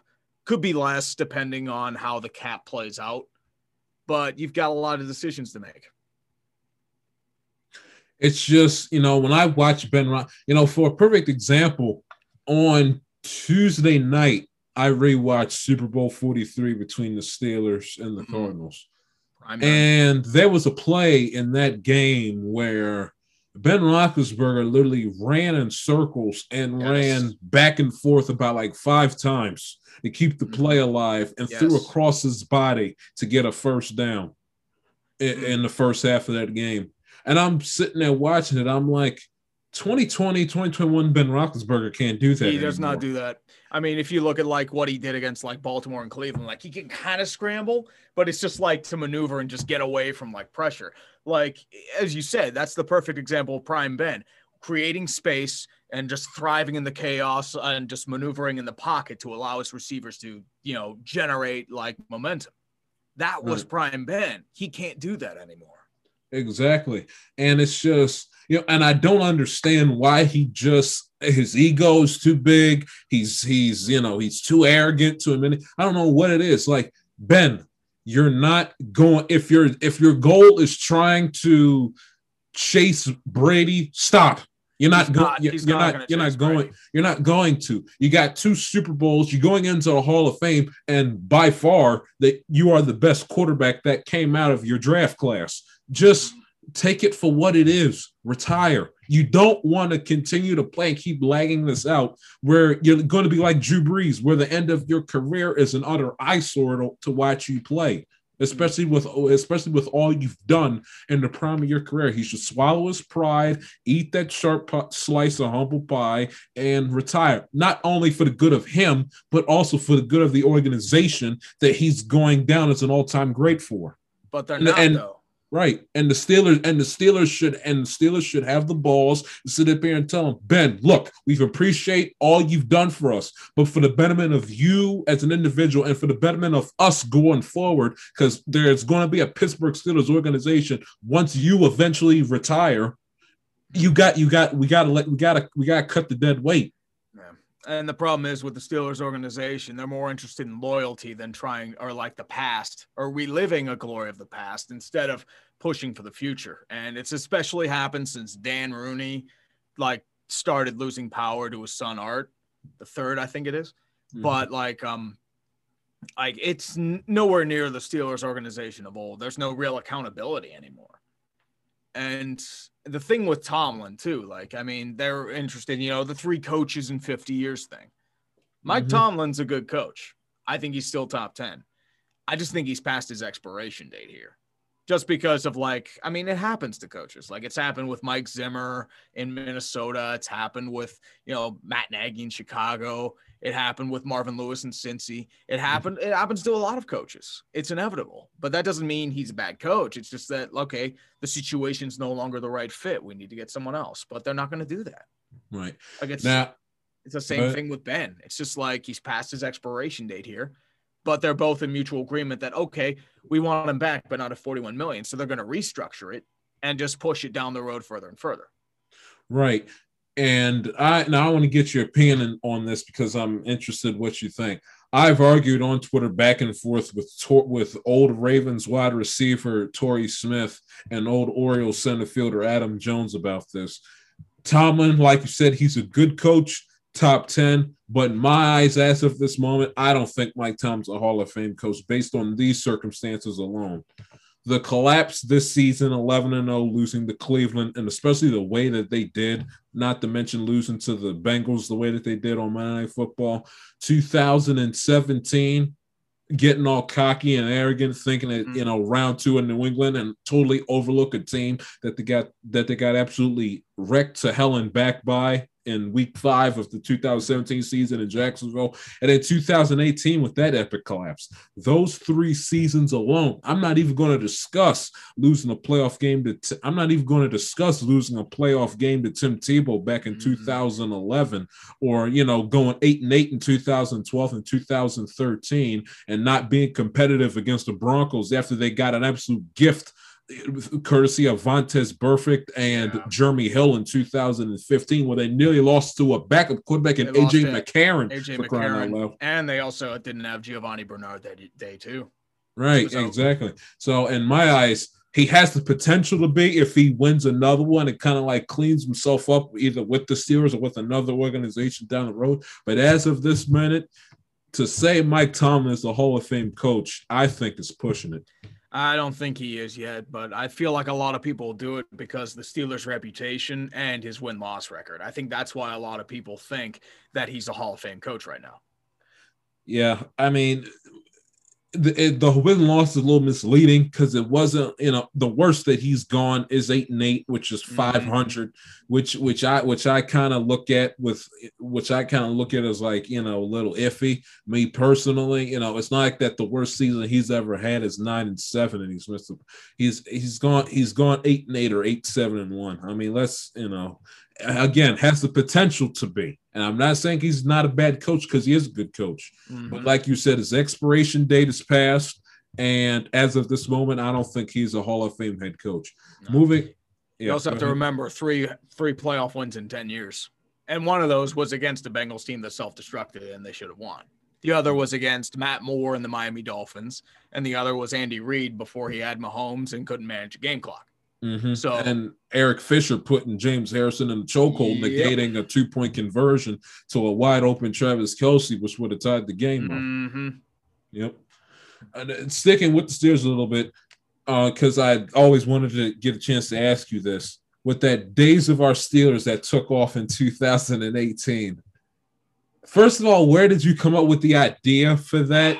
And how much crap did you get within the city of Pittsburgh for creating that mini series that just took off on its own? Well, what happened there? I did not expect that to go as far as it did. Uh, I remember the summer of that year. Antonio Brown was out ripping the media for like not leave, letting him be himself and creating a false narrative. And the year before, like there was just a ton of drama throughout the year as well. I'm just sitting there, just like beside myself. I'm like, oh my god, this team is a soap opera. And then I'm like, wait a minute, that's it. Days of our Steelers. And then I just do a random tweet. Well, like tonight on Days of Our Steelers, Antonio Brown does blah blah. I think like I can find it if I like look hard enough. Right. And that's just the that was the birth of it. And during for the haters guide to the um the season that year, I did like a little like gag thing on Days of Our Steelers about like how oh like like Big Ben wants to play five more years. Antonio remember Brown that, coming yeah. out of a helicopter, Le'Veon Bell's holdout. I expected it to be done, but it just kept going and going. I just used it as like a little mini segment. And by week three, everything just went to shit. And then I'm just like, oh God, I got to separate this. It's like, please do not let me separate this over and over. And lo and behold, Became it a was life of its separated every other day of the week, and I hated life. and by and, and then when the off-field drama ended, it started on the field. That was when everything collapsed and they missed Right. the playoffs. And it couldn't stop by like Antonio Brown just went haywire Yeah. and just lost everything. I'm just sitting there like, please stop. Right. Please stop. Like I hated every second of it. And in terms of flack, I didn't really get much from like Steelers fans. I mean, I probably got a uh, some flack, good bit of it probably, but like, I mean, I know the Steelers blocked me on Twitter. I don't know if that was like before or during or what. I remember coming back from work one day. I like randomly got like a Steelers thing linked. I think it was on a subreddit or Mhm. not a subreddit, but my like my Discord server back then. And then I'm just like sitting there, like you've been blocked by the Steelers. I'm just laughing hysterically for like 10 minutes straight. Like, what? okay. Your favorite football team blocking you on Twitter. That's funny. That is funny. Eh, Did you get any- what it is. Did you get any local It's media attention? Yeah. Did you get any local no, media no, no, attention no, from no, it? No, no, no. I didn't. I didn't do it for media attention. But like, Mm. um, I don't think I really did. If I don't know anything, I I got like a maybe like a couple articles like online about it, but like that's just online in general. Right. Like nothing in terms of like, oh, this is like the big thing. It's like no. Do you get uh do you get like recognized like when you're out in public in Pittsburgh? Do you get recognized? I've had it happen a couple of times, mostly because I don't really show my face. Mhm. First time I remember it happening was at a bar called um, Tequila Cowboy. I was just Mhm. randomly there with like family and some cousins. Uh, Uh, this guy named Cam comes up to me says like, "You tree?" I'm like, "Yeah, yes." And then it's like, and then it's like my family just comes in. It's like, "Oh my god!" It's like somebody recognized him on the street. And then my cousin, she's like fucking drunk off her ass. She's like Right. introducing everything, and it just makes it like super awkward. And I felt bad for like him because like it wasn't him that made it awkward. It was my cousin because she was just right. like plastered out of her mind. All right. So I've had it happen a couple other times, but more in general terms. Like somebody found me like at a uh, like at a Penn Stadium, like found me on a Twitter feed of like people leaving the stadium. Um, I know somebody recognized me at like a Pirates game just because of the voice, but Right, that's it's only like a couple times. I try to keep a low profile when I'm out. So like I don't like to say like, oh hey, I'm like the, I'm like the hot shit. It's like I'm I'm a dude. That's all I am. Right. Yeah. When you when you were growing up, did you uh did you want to go into radio or television at all? Yes, yes, I did. Yeah. Um, I actually uh, graduated from college in um, broadcast communications, uh, mostly in radio, a little bit of TV too. Um, but like my main thing was like I was looking at um, did like morning announcements in school. I'm like, oh, I want to do this when I'm growing up. So you did a little bit of that, and then you try and pursue the dream, even though like it's probably looking back on it, I should have done a different college and a different major, even Mhm. though uh, you can't expect any of this to happen. Um, I would say like I was in radio for a little bit, like just as a board op. Like I was never like on the air. Right. So I was there uh, like at a cluster of radio stations in the city for a couple of years, but it never really went anywhere. And then, and I left after like they did mass layoffs and my hours got cut from like 10 to 15 a week to 10 to 15 a month. And it's like, there's just no point to me being here. And there was like no way I really saw of like moving up because the thing about Pittsburgh, nobody leaves. It's been the mm-hmm. same like on air talents for like decades Right. the ones that like come in are ones that are coming back from being in other locations. So the only way for me to advance would have been to like go to I don't know Billings, Montana, or a smaller city like that, like State College, Mhm. Erie, um, Rochester, New York, if that. But like even then, I just didn't feel like I have the I had the confidence to do it back then because like I was looking at my old college radio tape and it's like this is terrible. I uh, college radio is just like I just wanted to like curl up into a ball and just cringe because of just how bad it was. I'm like, oh my god, I don't have any tape. so what when did you when did you uh like what hit you be like, you know what, I should try out this YouTube thing and see where it takes me. Well, I used to be on YouTube for a little bit, but for an entirely different medium. It was just for like shits and giggles. Right. And by the point like I started doing this, I I was out of the game for years. Like I I know I uploaded some stuff, but those were mostly re-uploads in that time. So I was out for about like five years. I did not expect to be back in this again. I was like, okay, I'm done. Just want to work with real life. But I think the one thing that got me back into it was surprisingly the 2016 election. I just got like pissed at like the coverage of like it from the media and I just got like, okay, I'm just gonna like rant and rave for about three minutes. I had like an old Radio Shack mic, a microphone in my bedroom. I did it like in one take at night. I had like Windows Movie Maker. It was like it was Right. bad, but um, I expected it to be a one-off. It's like whatever. I'll just come back, do like one random thing, and then be on my way. And then the one thing I remember, like the morning after, I'm like, I felt good. You know, just get that creative release, get that shit off your chest. Mhm. So I just decided to do a bunch of random stuff from time to time. And with that, like it slowly became like, okay, the Cleveland Browns suck. And there's nothing that's really connecting like the Haslam era with like the past. And I decided to try that. And that's where the Cleveland Browns video came into play. Once again, which I expected to be a one off. Right. So it, it's like it, it's it was a I likened it to just drunkenly stumbling onto something per se. I did not expect to like if you were to tell me five years ago, oh okay, you're gonna be doing like this and like, ah, yeah, bullshit, get out of here. That's what I expected to be. Absolutely. Absolutely. Real quick on the NFC championship. Well, we'll do both of the championship games, then mm-hmm. we'll eventually get to the Super Bowl. Um, but before I get to uh, before I go to that, what does uh what where's where's the Yinzer? Is the Yinzer excited for 2021 Steelers? Uh, or no, the Yinzer is probably still in jail. He was about to get released from jail, but unfortunately, the Cleveland game probably pissed him off to the point where he committed mass damage in Market Square. Not good. He's probably For- back in jail. For those of for those of uh who don't who aren't subscribed to your YouTube channel, give the audience a taste of what the uh, Yinzer uh, Oh. sounds like. Well, well, Yinzer kind of sounds like this. Uh, it's kind of love hate, mostly because um a lot of people don't think it's a Yinzer, and it kind of gets annoying after a while. So I, I, I like to do it in more doses than that, but it's not really a character per se. Maybe it's just like something else like that. I, I can't really tell. But at the same time, it's like, okay, did, did I do that, or do I just like I go off and talk about fucking Yinzers? I don't know. I- I- later. I can't really tell about that, but uh, as I said, it's more like a love hate thing. So I try to like do it in doses. Right. There are a bunch of people in the comments like, "This sucks. Don't do it again." like, It's- okay, Every single time you do it, it's funny. Like when they beat the Ravens, and I think you went to like, I think you all improved to like nine or ten and 0 or something when you beat the Ravens.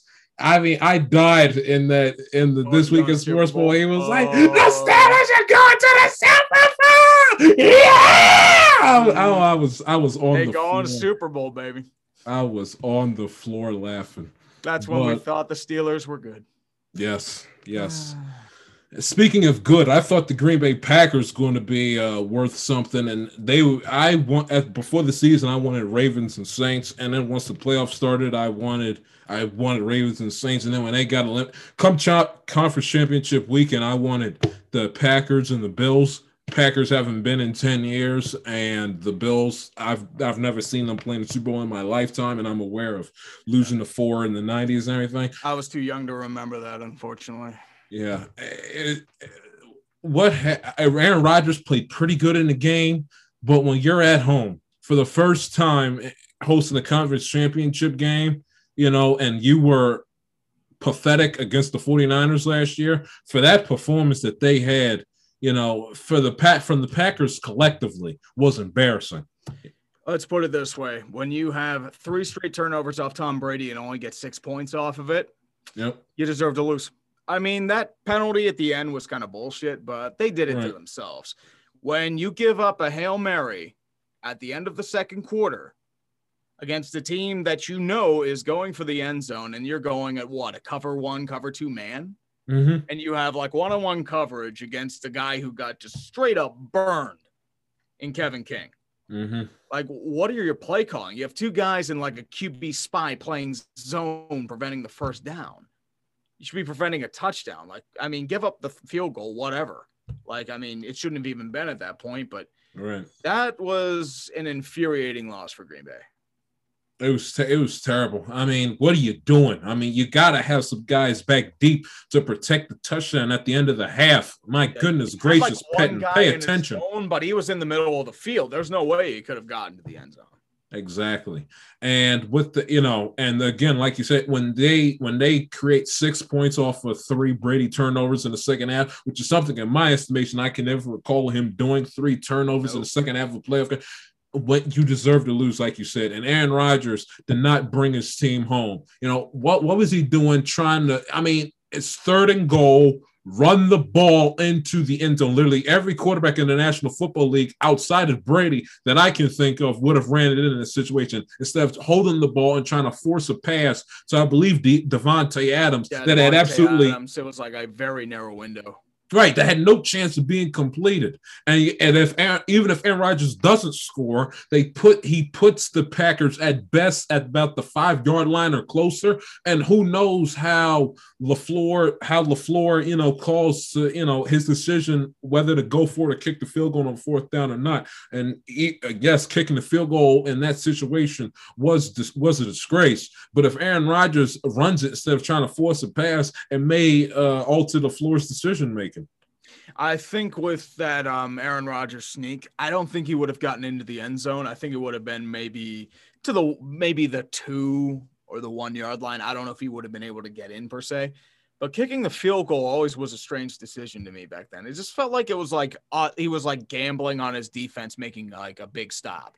He was trying to like say like, you know what, I'm smarter than Bruce Arians. That's what it felt like to me.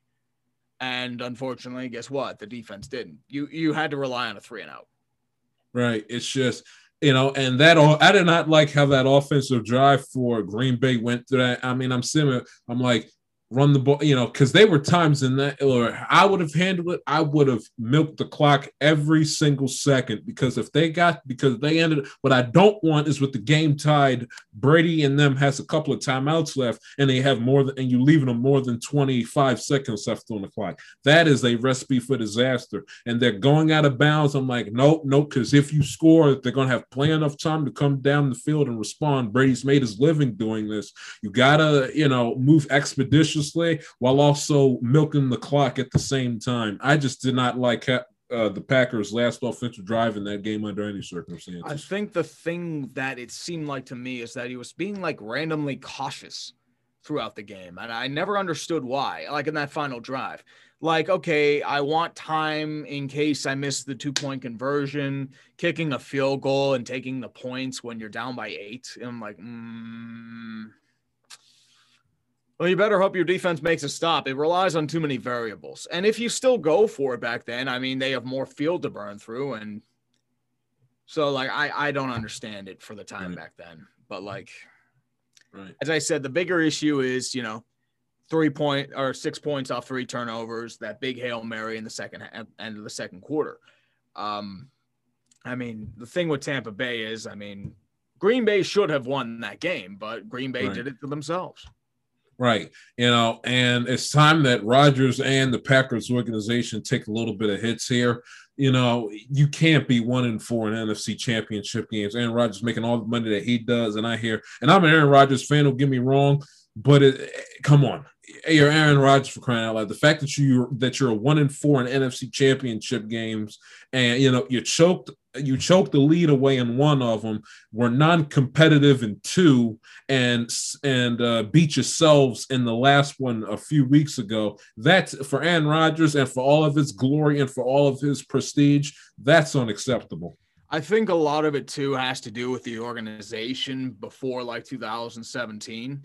There was a lot of like issues with that team. They were extremely arrogant. They refused to invest in free agents. They were way too like focused on in-house player development, which kind of helped with their Super Bowl. But if you look at like, you know, their big free agents in history, Reggie White, the godfather of modern free agency, Charles Woodson was one of their big players in the Super Bowl. And they went away from that. And they went from like, okay, we're just going to develop from within. And that's what really hurt Green Bay in the end because their defense was atrocious for a very long time. Dom Capers was like overcooked chicken by mm-hmm.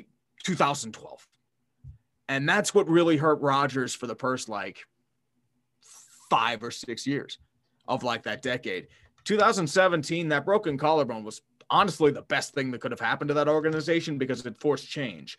Like Mhm. McCarthy was exposed for what he was, and we all thought for a while. Um, it forced turnover in the organization. It forced them to invest in free agents. But even then, it's not enough. Like they have to do more. Right. And that's why you have to make every opportunity count. Like as you said with like New Orleans or Green Bay, if you don't make them count, it might be too late. Right. Absolutely, absolutely.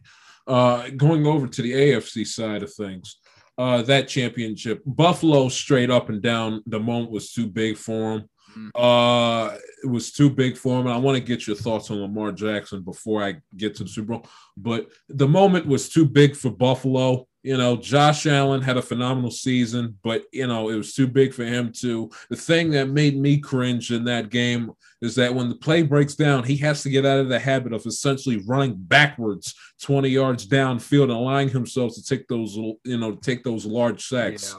And it's just, it was the, the defense was pathetic. I mean, can someone, uh, Tyreek Hill, I can live with. You're allowing Travis Kelce to get wide open on these little five yard hitch routes.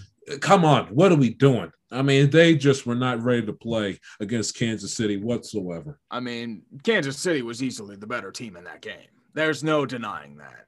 It's a good season for Buffalo. I mean, they have their first playoff wins in 25 years. They look like a legitimate contender for years to come. Josh Allen became a borderline MVP, and nobody expected that out of him. It's certainly not me. Mhm. But I mean, that was a very deflating loss. It just felt like, okay, like um, we got far, but like you just got smacked by like the cream of the AFC in Kansas City. And I mean, they could have lost against Baltimore. They looked really sloppy against them too, but Mhm. Lamar looked even sloppier. And you also have to consider, like, okay, um, where do we go from here? Like, um, you have a big time wide receiver in Stefon Diggs. Josh Mhm. Allen looks like he's the future. Your defense looks strong. You've got Star Lotulelei coming back next year. So there are places where you can take this team, but they need to bolster further to keep up with the big boys in Kansas City. Right. You know, and they and they kept Indianapolis in that game too back in Mhm. wild card weekend as well. Indianapolis just had like two big mistakes. That's what cost them, like a doink by um a Blankenship and ship, and that fourth down conversion that was just slightly overthrown and Michael Pittman couldn't come down with. Right, absolutely. As far as Lamar Jackson is concerned, in this city, uh, granted I'm a Bengals fan, but in this city, you know, I hear a lot of you hear a lot in this, you know, well, you got to get Lamar receivers, and you know, you got to help out Lamar, and uh, now, and I'm and I'm not disagreeing with that. My issue with Lamar Jackson is that I fear that he can never win the Ravens a Super Bowl with his style of play. Mm. And it's no coincidence why the Michael Vicks of the world never won a Super Bowl. It's the, and I'm a Lamar Jackson fan. You know, I like Lamar Jackson more than I do Patrick Mahomes per se. That's just my personal preference. But I I fear that his style of play isn't suitable enough to get the Ravens to where he wants them to go. You know, and he and he admitted early in the season when that whole thing broke out, he told Rich Eisen, "Well, yeah, teams are knowing are knowing what we're doing on offense. That's an issue." And I understand that Willie Snead and Marquise Brown are not big time wide receivers, and Mark Andrews isn't Travis Kelce, but I I get that. But it's just I don't know. It's just it's just, and people and and the Ravens fans have a tendency to kind of put the blame on everyone else except Lamar. When I think, in my opinion, now their loss against Buffalo was a collective team. Mm-hmm. Was a collective team loss. The everyone from J.K. Dobbins to the receivers to Andrews to Lamar to the coaching staff, they were bad. They were they were all collectively bad in that game. But I I just fear that the Ravens won't achieve what they want to achieve just based on the way that they've been doing things the last couple of years, and uh, and Harbaugh's and Harbaugh's stubbornness too. You know, Harbaugh Harbaugh has to get into the mindset of adapt or die. You know, he nearly, in my opinion, I think he was nearly out the door until Lamar Jackson came out and saved him. He's got to adapt, adapt or die, and learn how to fix and and and alter a few things if he and if he and Lamar Jackson want to be in it together for the long haul. I think the thing with Lamar is I noticed this this past year. He's regressed as a pocket passer. And it's a shame because I like Lamar Jackson. I thought he made great strides last year as a pocket passer, but that's what he needs to become more well-rounded in his game. He can't just rely on his feet for mm-hmm. like the entirety. I mean, dude's electric as an athlete. Like he's Michael Vick. But at the same time, like he needs like a different dimension to his game. Like I don't know if that's him. I don't know if it's like the Greg Roman offense, or I don't know. Which is part of the problem. Yeah, uh, uh, the Greg Roman offense has its limits and it's been exposed. Like if you don't have a running game, you're done. Mm-hmm. But um, like with Harbaugh, I thought if they didn't make the playoffs, he was fired. I thought easily he would have been gone. Mm-hmm. So as I said, I, I, have those same fears. Like, I don't know if like Lamar has another like echelon that he can reach as right. just like a quarterback. Like, you know what he's capable of as an athlete, but as a quarterback, I just I don't know. Like, I don't know if it's like his pocket presence is there. Mm-hmm. Absolutely, and and is he going to last? That's another thing too. Yeah, I mean, question is once his feet go, like he's done. Like, look at RG three. Like, once his feet went, like Mm-hmm. He's not the same quarterback. Like he had to rely on pocket presence, and he didn't have it. Yeah. Uh, last, absolute last thing. Then we'll get to the Super Bowl, but you know, because I, I have a chance to talk to you, yeah. and all these no things words, popping man. in my no head. Like, I get a start on this, gotta get a start on that. With the Seahawks and the Rams, Ugh. that that that was that was terrible. That I was mean, humiliating. Russell. Russell Wilson, uh, what it put, and I had, and I, I don't know if you've noticed or if you've cared, but I noticed Russ Wilson doing all these things. You know, he's doing these par- he's doing these TikToks with Ciara. He's doing these parody this parody, you know, music video parodies with Ciara. You know, he's got a responsibility because he's a father of multiple kids. You know, his wife just gave Ciara gave birth to a new a newborn son a couple months ago. You know, he's got all of these responsibilities, and then this act and then this extra extra added on crap. You know, these Danger Talk podcasts, these partnership with ESPN.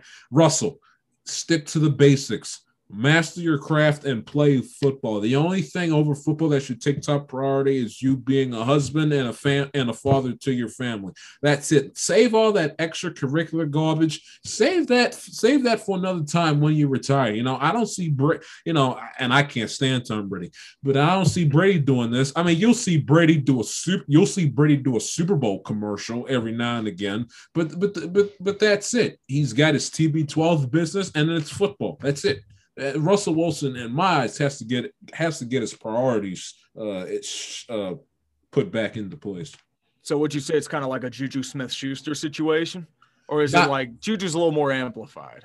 No, Juju. The problem with Juju, and I'm glad you brought that up. Juju, Juju isn't even a third of the player Russell Wilson is. I mean, he is not. He is not a big time wide receiver. And for him, and the uh, and the idea, and this and this really burned my. This really uh burned burned me and got and made my blood boil. The idea that Juju's TikTok. I hate to divert, but I gotta get this off. my. The idea that Juju's TikToking didn't at least have an ounce to do with the fact that they lost to Buffalo on the road and lost to Cincinnati, a two-win football team starting Ryan Finley at quarterback on Monday. If you don't think that that did not play a part in the Steelers essentially not going where they were, where we all thought they were going to go in this Super Bowl, yeah, you're you're not paying attention. You're out of your mind. You know, with with sports and with with sports and with these athletes, and it doesn't, and and it's, you don't think that these guys sat down and watched the Last Dance when they had nothing to do back in the springtime, and saw how every how Jordan essentially chose eh, chose a little something that would set him off and, Yes. and, and would it would make him extra extra motivated. Mm-hmm. And then mean, this guy's doing TikTok dances, has no respect, doing TikTok dances on the, on the midfield logo before football games, and you don't think it's not going to rile up a bunch a bunch of grown men, testosterone boiling to the brim, you know, getting paid to do this. Not only not only do they love football, this is their job. You know, this is their livelihood. You don't think that that's going to rile them up inside? That that that bothered me. I'm reading every reading that on social media. Well, it had nothing to do with it. Oh, wake up and smell the coffee. It did it did have something to do with it. It provided extra added motivation. And if there's anything that I and if there's anything that I know at least that coaches preach against in all sports and all sorts of types of levels, don't give your team bulletin board material. Mm. Um, the thing too is the logo is considered sacred. Look at what happened with LenDale White in the terrible towel. He stomped on that towel. Pittsburgh was pissed about Mhm. that because that's a sacred logo. And the thing, like, it's considered a disrespect. Like you're dancing on the midfield logo before the game. It shows you don't have respect for your opponent. It shows that you don't really, you're looking past them and you're more worried about your brand than the game itself. Mhm. And like Buffalo came out and said, like, look, that dancing on the logo like gave us extra motivation. And I think it helped for Cincinnati too. Because once again, it just doesn't show respect. And like my thing with Juju, if he was doing the dancing somewhere else, like say at like the 30 yard line or on the sidelines, I wouldn't have cared. Because it's just like whatever. You're just dancing like somewhere. But if, if it's on the logo, that's considered like kind of an unwritten rule to not fuck with before a game. Mhm. It's like considered a, the greatest disrespect to a team. Mhm. That is going to be the issue for a lot of people. Right. Like, and a lot of people are just saying it's because of the dancing. It's not the dancing, it's where and when he's doing it. That's the problem. Exactly. And the fact that it's that it's being uploaded on social media for all to see. Mm-hmm. It's just it's it's not wise and it's just and it's just not it's just not smart. You know, football doesn't have a whole lot of unwritten rules like baseball does, but one of them is that you don't you don't mess with the logo. Like I remember uh, about a year and a half was going on two years ago on my football team. You know, we were playing we were playing a we were playing a division rival, and you know we played our games on Fridays, and JV would play their games on Saturday. Thurs on Thursdays the day before. Oh. And we and the varsity team was road against the against their varsity team the next day, but our JV team was home against their JV team that Thursday. And their JV team beat and their JV team beat our JV team and took and posed and took and was taking selfies and uploaded them to Instagram of them essentially posing on our midfield logo. You know, we play we we JV and varsity we play on the same taking pictures on the on the logo and and there were members of their JV team that were split squad that played games on JV and played games on their varsity team and we got a hold of that because the JV and the varsity you know we share like the same You locker share, room share the locker rooms. All right. So we and we knew that and have each other's numbers and Instagram and everything. So we knew that and the and the J and my varsity teammates they were made aware of that and they took it personal as they well should have. Mhm. And we were like, we beat them tomorrow, and we had like the best record. I think we were like six and one at the time. So we were like, we were like, uh, we were not, no, not six one. We were probably like five and two. We were like what we had like one of the best records in our conference at the time and in first place. And we were like, we win, to, we win tomorrow. We're, we're going to cut a fool and act a fool on their logo.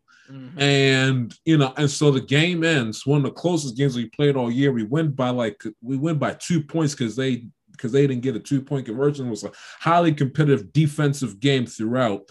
And and you know, we're shaking hands, right? And one of and our star running back uh didn't play. He he had like he had issue. I think he had issues with his hamstrings or something. And he has his phone. He's in street clothes. He has his phone, and he's taking video of of our two of our two guys, our uh, one of our members of our secondary and one of our star linebackers. And they're and I got the pic. I got the picture, and they're you know they're dragging, they having fun on the logo and everything else, and their guy slaps slaps the phone out of our running back's hands. So our running back goes off and he you know it's, it's it becomes a whole thing in the middle of the field where and I was standing behind our running back in the uh in the handshake line.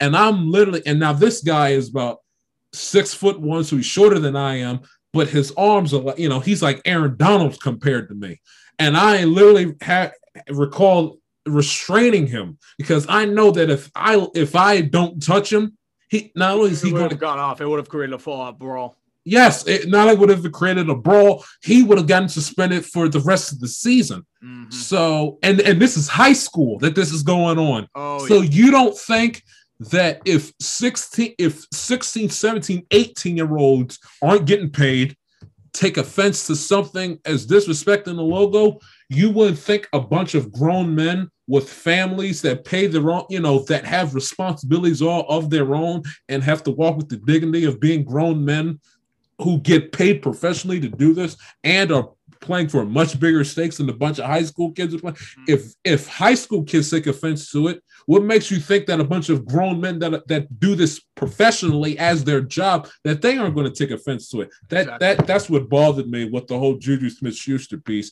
That the denial from from members of the media and other Steelers fans that this essentially wasn't affect wasn't affecting what was going on in between the white lines when in all honesty it was. Not at all, man. I think the thing too is like, I mean, look at Tennessee and Baltimore. Tennessee uh, celebrated on Baltimore's logo after they won, like in Yep. the overtime in the regular season. After Mhm. Baltimore wins in Tennessee, guess what they're doing? Dancing on the logo, or like Exactly. you know, disrespecting their logo. It's like quid pro quo. You know, Right. Exactly. And, fuck with and my logo, I fuck with yours. exactly. And that's why and that's for the and everyone knew why because what had gone on back in November. And that's why, you know, you really heard no one kill the Ravens because ten, because Tennessee had it coming. Had it coming. And for Mhm. those who all know football, know that this Tennessee Ravens rivalry goes back 20 years ago with Mhm. Eddie George, Ray Lewis, Shannon Sharpe, you know, and and the and the whole deal back in, back in those Division days. back in the day. Right, yeah, where they were division rivals before they realigned back in 2002. But getting back to your Russell Wilson point, Yes. it's just he's got he's got a he's got a he's got a lot on his plate already. He's got to live with the distractions, and that was just a disgraceful performance. I think a lot of it too has to do with Carroll himself. I think once again he might be past his expiration date in Seattle. Like Yeah. that offense was flying and then just flatlined. after like week five or six because they uh, were just so infuriating to watch because no matter the opponent, they wouldn't do anything until like the fourth quarter. It was just like, eh, we won't sit there. We'll we'll, we'll let our fans have some heart attacks. We're good. And then they Yeah. wouldn't do anything, and then maybe score like a touchdown or two to win the game in the end. The only game that really wasn't close was the Jets, but that's Right. because they're the Jets. They're the Jets, exactly. So I was thinking like, okay, they're gonna keep the Rams in the game and then come back to win in the end. I so, but that whole game was atrocious just because the offense was extremely sloppy. Russell played like shit. The game plan was shit offensively and mm-hmm. defensively. You couldn't stop either a, a quarterback with a broken thumb. right. So which was and Jamal Adams going headhunting with Wolford at the. I mean, come on now. I mean, it's just like, pay attention. You know, their defense improved as the season gone on, but then their offense went to crap. We went from let Yeah. Russ cook, and then and you know he's he, can't he can't complete a screen pass. I mean, my goodness gracious, Russell, wake up and pay attention. I mean, it, it was just pathet- overcooking everything in that kitchen. yeah, you know, and my brother's a die, you know, is a uh, front running diehard Seahawks fan, and they they have him on pins and needles every. The only, like you said, the only week they didn't have on pins and needles was the Jets game, and week 17 against the 49ers. I'm like, for a team that I would think would have Super Bowl and, and you know Super Bowl anticipations that has a playoff game, you know, Oh, in a week's time, you guys are awfully looking are looking awfully pathetic. I understand that the 49ers, you know, had a solid defense, but they're starting a bunch of backups. They're injured to hell and back week 17. 49ers have nothing to play for. Like, and then they and then all, and then their offense decides to wake up within the last, you know, five minutes after the fourth quarter. And I and after that game, I said, ain't no way in hell Seattle's going to the Super Bowl. Not after that offense Wow. played like that. You know, it's just I, I don't know what it is. You know, when the offense is on fire, the defense is cold, and then when the defense is on fire, the offense they got to get more consistent. And I would like to believe that they have that Russell Wilson can get Seattle back to a Super Bowl, but I have to see it to believe in me personally. Yeah, I think it's the team around him too. I mean, they fired Brian Schottenheimer. I don't know who they're bringing in as the coordinator, but they're very run heavy as an offense as well. I mean, getting DK Metcalf helped out a ton, but they need someone else besides DK Metcalf. Greg Olsen, he was injury prone. He's retired. Uh, Right. Tyler Lockett isn't bad, but I don't know if he's like a legitimate like number two or more of a slot guy. So they're gonna have to look into that come draft time or free agency Absolutely. because they don't have the first round pick. Absolutely, absolutely. It's you know, it's they they get they gotta they gotta find something. They gotta do something, and they ha- and they have to improve because their division is only going to get harder. And winning that Oh, and winning that NFC West, you know, they you know it. I don't want to say it was luck because they were a decent football team, but you know they they luck they lucked out in a way because the because the 49ers were injured to hell and back Yep. the Cardinals aren't ready because Cliff Kingsbury has no idea what the hell he's doing. Extreme doing, inconsistency. right? And Jared and Jared Goff and Jared Goff wasn't and Jared Goff wasn't that good, and and you know played injured in that Week 16 game and played injured in that Week 16 game in Seattle, which decided the division. So they they got to straighten up and fly right if they if they want to somehow some way get back to another Super Bowl. Real quick, Mhm. this is the picture that happened. If you can see it, that's the picture that happened that got literally seconds before his phone got smacked out of his hand. It became a huge. It became like a huge, uh, huge ordeal. But that's neither here nor there. Getting to Super Bowl 55. I don't know how you felt. About, I haven't seen full disclosure. I haven't seen your haters guide yet because I'm waiting. You know, I want that to be. You want that like the day of. right? Exactly. And you know, for me to watch it to pass the time, you know, before kickoff and everything. So I haven't seen it yet. So I don't know what you particularly said about this matchup, but. I don't know how you feel about it. I did, like I said, I did not want. I don't like Kansas. I, I, I don't, I don't mind Kansas City. Mahomes, I don't really care for. You know, the over, you know, the media going over on and on and on like he's a Greek god It's tough to take. The the girlfriend and, and his brother scenario with the TikTok is also Uh, tough to take as well. Uh, and then and you know, I like Kelce, I like Andy Reid, I like majority of the players, but Mahomes is just tough to take. And then on the Tampa and then on the Tampa side, you know, you I, I, I can't stand Tom Brady as far as I can throw him, and this is his tenth game. This is his tenth time in the Super Bowl. You know, and I went back and I did the math. You know, I was born in 2002, so I'm not even including Super Bowl 36, but 51% of my lifetime, Tom Brady's been in the Super Bowl. I mean, it's Yeah. it's just ridiculous. So, and it's just, you know, it's damned if for you, damn. I don't want to see Brady get a seventh ring. And I also don't want to see the Chiefs repeat, especially because I've been on the record on this show saying that Kansas City isn't going to repeat because I think they're going to get picked off by somebody, which I still think they they uh they will get picked off by the Bucs. But what what is your overall opinion on uh, Sunday's matchup? it's more of an old versus new. You get the old guard of Tom Brady, kind of like the Patriots in a way, and that sort of idea. And then you have the new of the Kansas City. Kansas City, unfortunately, doesn't have that feel good story like they did last year. Last Mhm. year was okay. It's been 50 years since they made the Super Bowl. They've been through a lot of pain and bullshit. Now it's like, okay, you're going through another dynasty. It- Which I'm not a fearing this is going to be Warriors versus Cavs in a way. So you're getting like LeBron and like Tom Brady and the Tampa Bay Buccaneers and his new team he's gone to. And now you have the new blood of the Golden State Warriors and the Kansas City Chiefs. Right. I just, you know, and, that, and that's a perfect analogy. You know, the league may love it, CBS may love it. I don't love it. Oh, the I- I- TV, oh, TV, NFL loves it. They can push marketing all they want. Yeah. But a lot of fans are like, just like, eh. You know, and and then there's also the point, like you, there is no underdog in this game. There is no underdog. Uh, Kansas City, they were there last year. Okay, fine. I, I wanted Buffalo. I wanted the Ravens, or by some stroke of God, if the Bengals went worse the first, and they ended up in the in the freaking Super Bowl.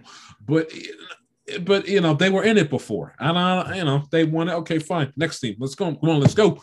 You know, I don't. I do not want another dynasty in the AFC when I want. You know, when I think that you know, Lord willing, that it's going to be the Bengals' time that they show up and get to a Super Bowl or two. I don't want another dynasty in the AFC. I already I've had that with Brady and Belichick. That dynasty's dead. Let's just have a recurring, uh, revolving door of uh, a, of AFC of AFC champions in the Super Bowl. And then on the and then on the NFC side, you know, again, 10th Super Bowl for Brady. And the only thing that I can co- sort of get into is the fact that it's Tampa playing a Super Bowl in its home stadium, which was interesting and which was intriguing, considering that a few short years ago, we almost got it with the Vikings. Minneapolis Miracle, only for them to play like crap against Yeah, Philadelphia in the championship game.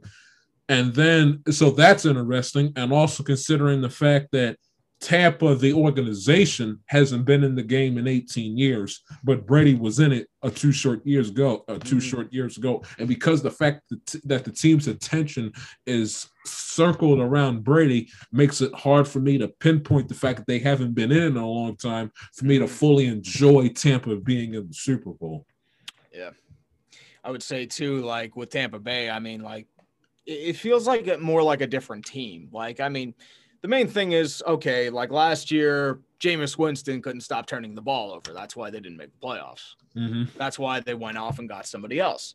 I thought Tom Brady was done, especially with the way he played last year in New England. It's just like he did not look the same. But apparently, like he's doing all right. But like he's having issues with the deep ball. He's having, yeah, those three back to back to back picks on drives. Uh, so I don't know how to gauge it. And I feel like my biggest issue is not really with Brady. My biggest issue is with Antonio Brown for obvious reasons. Oh, yes. Yes, of course. Antonio Brown and Le'Veon Bell, either or, is going to get a ring. Yep. By the It's, time this uh, is I- all I'm over. dying on the inside. That's all I'm gonna say. Uh, it's just you know, and from a Kansas City standpoint, you know, and this is also a game that I look at and I don't see. I don't see who's I don't see who's going. You know, uh, there's no clear cut favorite in my eyes. I know Mhm. Kansas City's favorite by you know by a field goal or so, but this honestly is a toss up. I I can agree. easily see Kansas City winning for obvious reasons, and I can easily see Tampa winning for obvious reasons. It's a, it, it's an it's an it's a toss up Yeah. and I I don't think it's going to be a blowout either or. I think it'll I, be. I know a lot of people are saying Kansas City's gonna win by default and like blow them out. I don't think that. I think Tampa Bay is gonna win at the last minute. So Yeah, I think so too. Tampa too. Bay wins by like one or two points. I, That's, I agree. That's my thinking.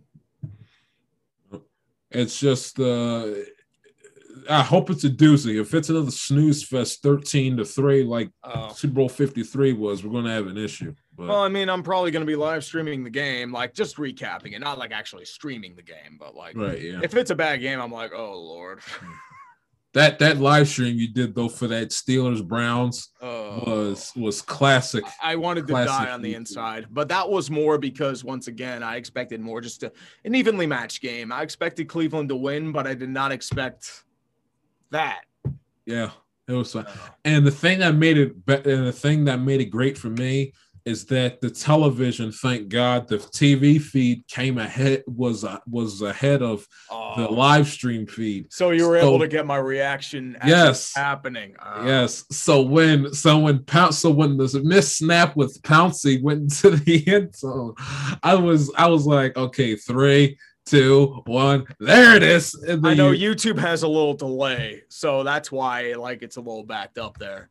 yeah. If it, if it was the other way around, and, and it wouldn't have been as good in my opinion, but Yeah. it I- still was a phenomenal. That's stream. why I wanted to like in this room, like I have a TV over here, but Right. it's it's technically connected to a stream from my cable box downstairs, so it would have been delayed, and the and like the chat would have spoiled me in a lot of regards. So that's why Right. I went downstairs to watch it, so I wouldn't be spoiled. Gotcha. Gotcha. What what are your what are your plans for Super Bowl Sunday? You just order a bunch of pizza and wings and chill alone, or I don't know. I'll probably be streaming that night, but I don't know if I'm gonna eat like pizza and wings and all that shit. Like I don't know what I'm gonna eat that night. I'll probably just eat like leftovers in my fridge or something. probably have maybe like a beer or two during the stream, but that's really about it. I hear you. So Tree? I mean, it's it's up. Yep. You did a phenomenal job. Thanks for coming on. Thanks, man. Thank you, brother. Yeah, keep up the good work with the YouTube channel, and those of you check him out, urinating Trey on Twitter, and uh, that's the title of his YouTube uh of his YouTube page. Does a phenomenal job. Trey, thanks for coming on, pal. Gonna have to, yep, gonna have to have you on again before the uh, baseball season starts. Definitely, man. Thanks for having me on again, brother. Anytime, man. Anytime. We'll be back with the I'm TIS podcast Super Bowl 55 preview show back after this. Welcome back to the Amatelica TIS podcast Super Bowl 55 preview show. Special thanks again to Urinating Tree and our pal Brennan for coming on the program. So you're all set for Super Bowl 55. You got my opinion, my take on it. You got Brendan's take on it. You got Urinating Tree's take on it. All there's left is just the game that's about to break out. Come about 6:30, 6:40 on Sunday night. It's your boy Jai Shields. Follow me on the socials and the show on Instagram at Amatell underscore podcast and the show on Twitter at Amatell underscore it. Enjoy Super Bowl 55, everybody. Y'all stay safe. Y'all take care. Talk to you Wednesday. See ya.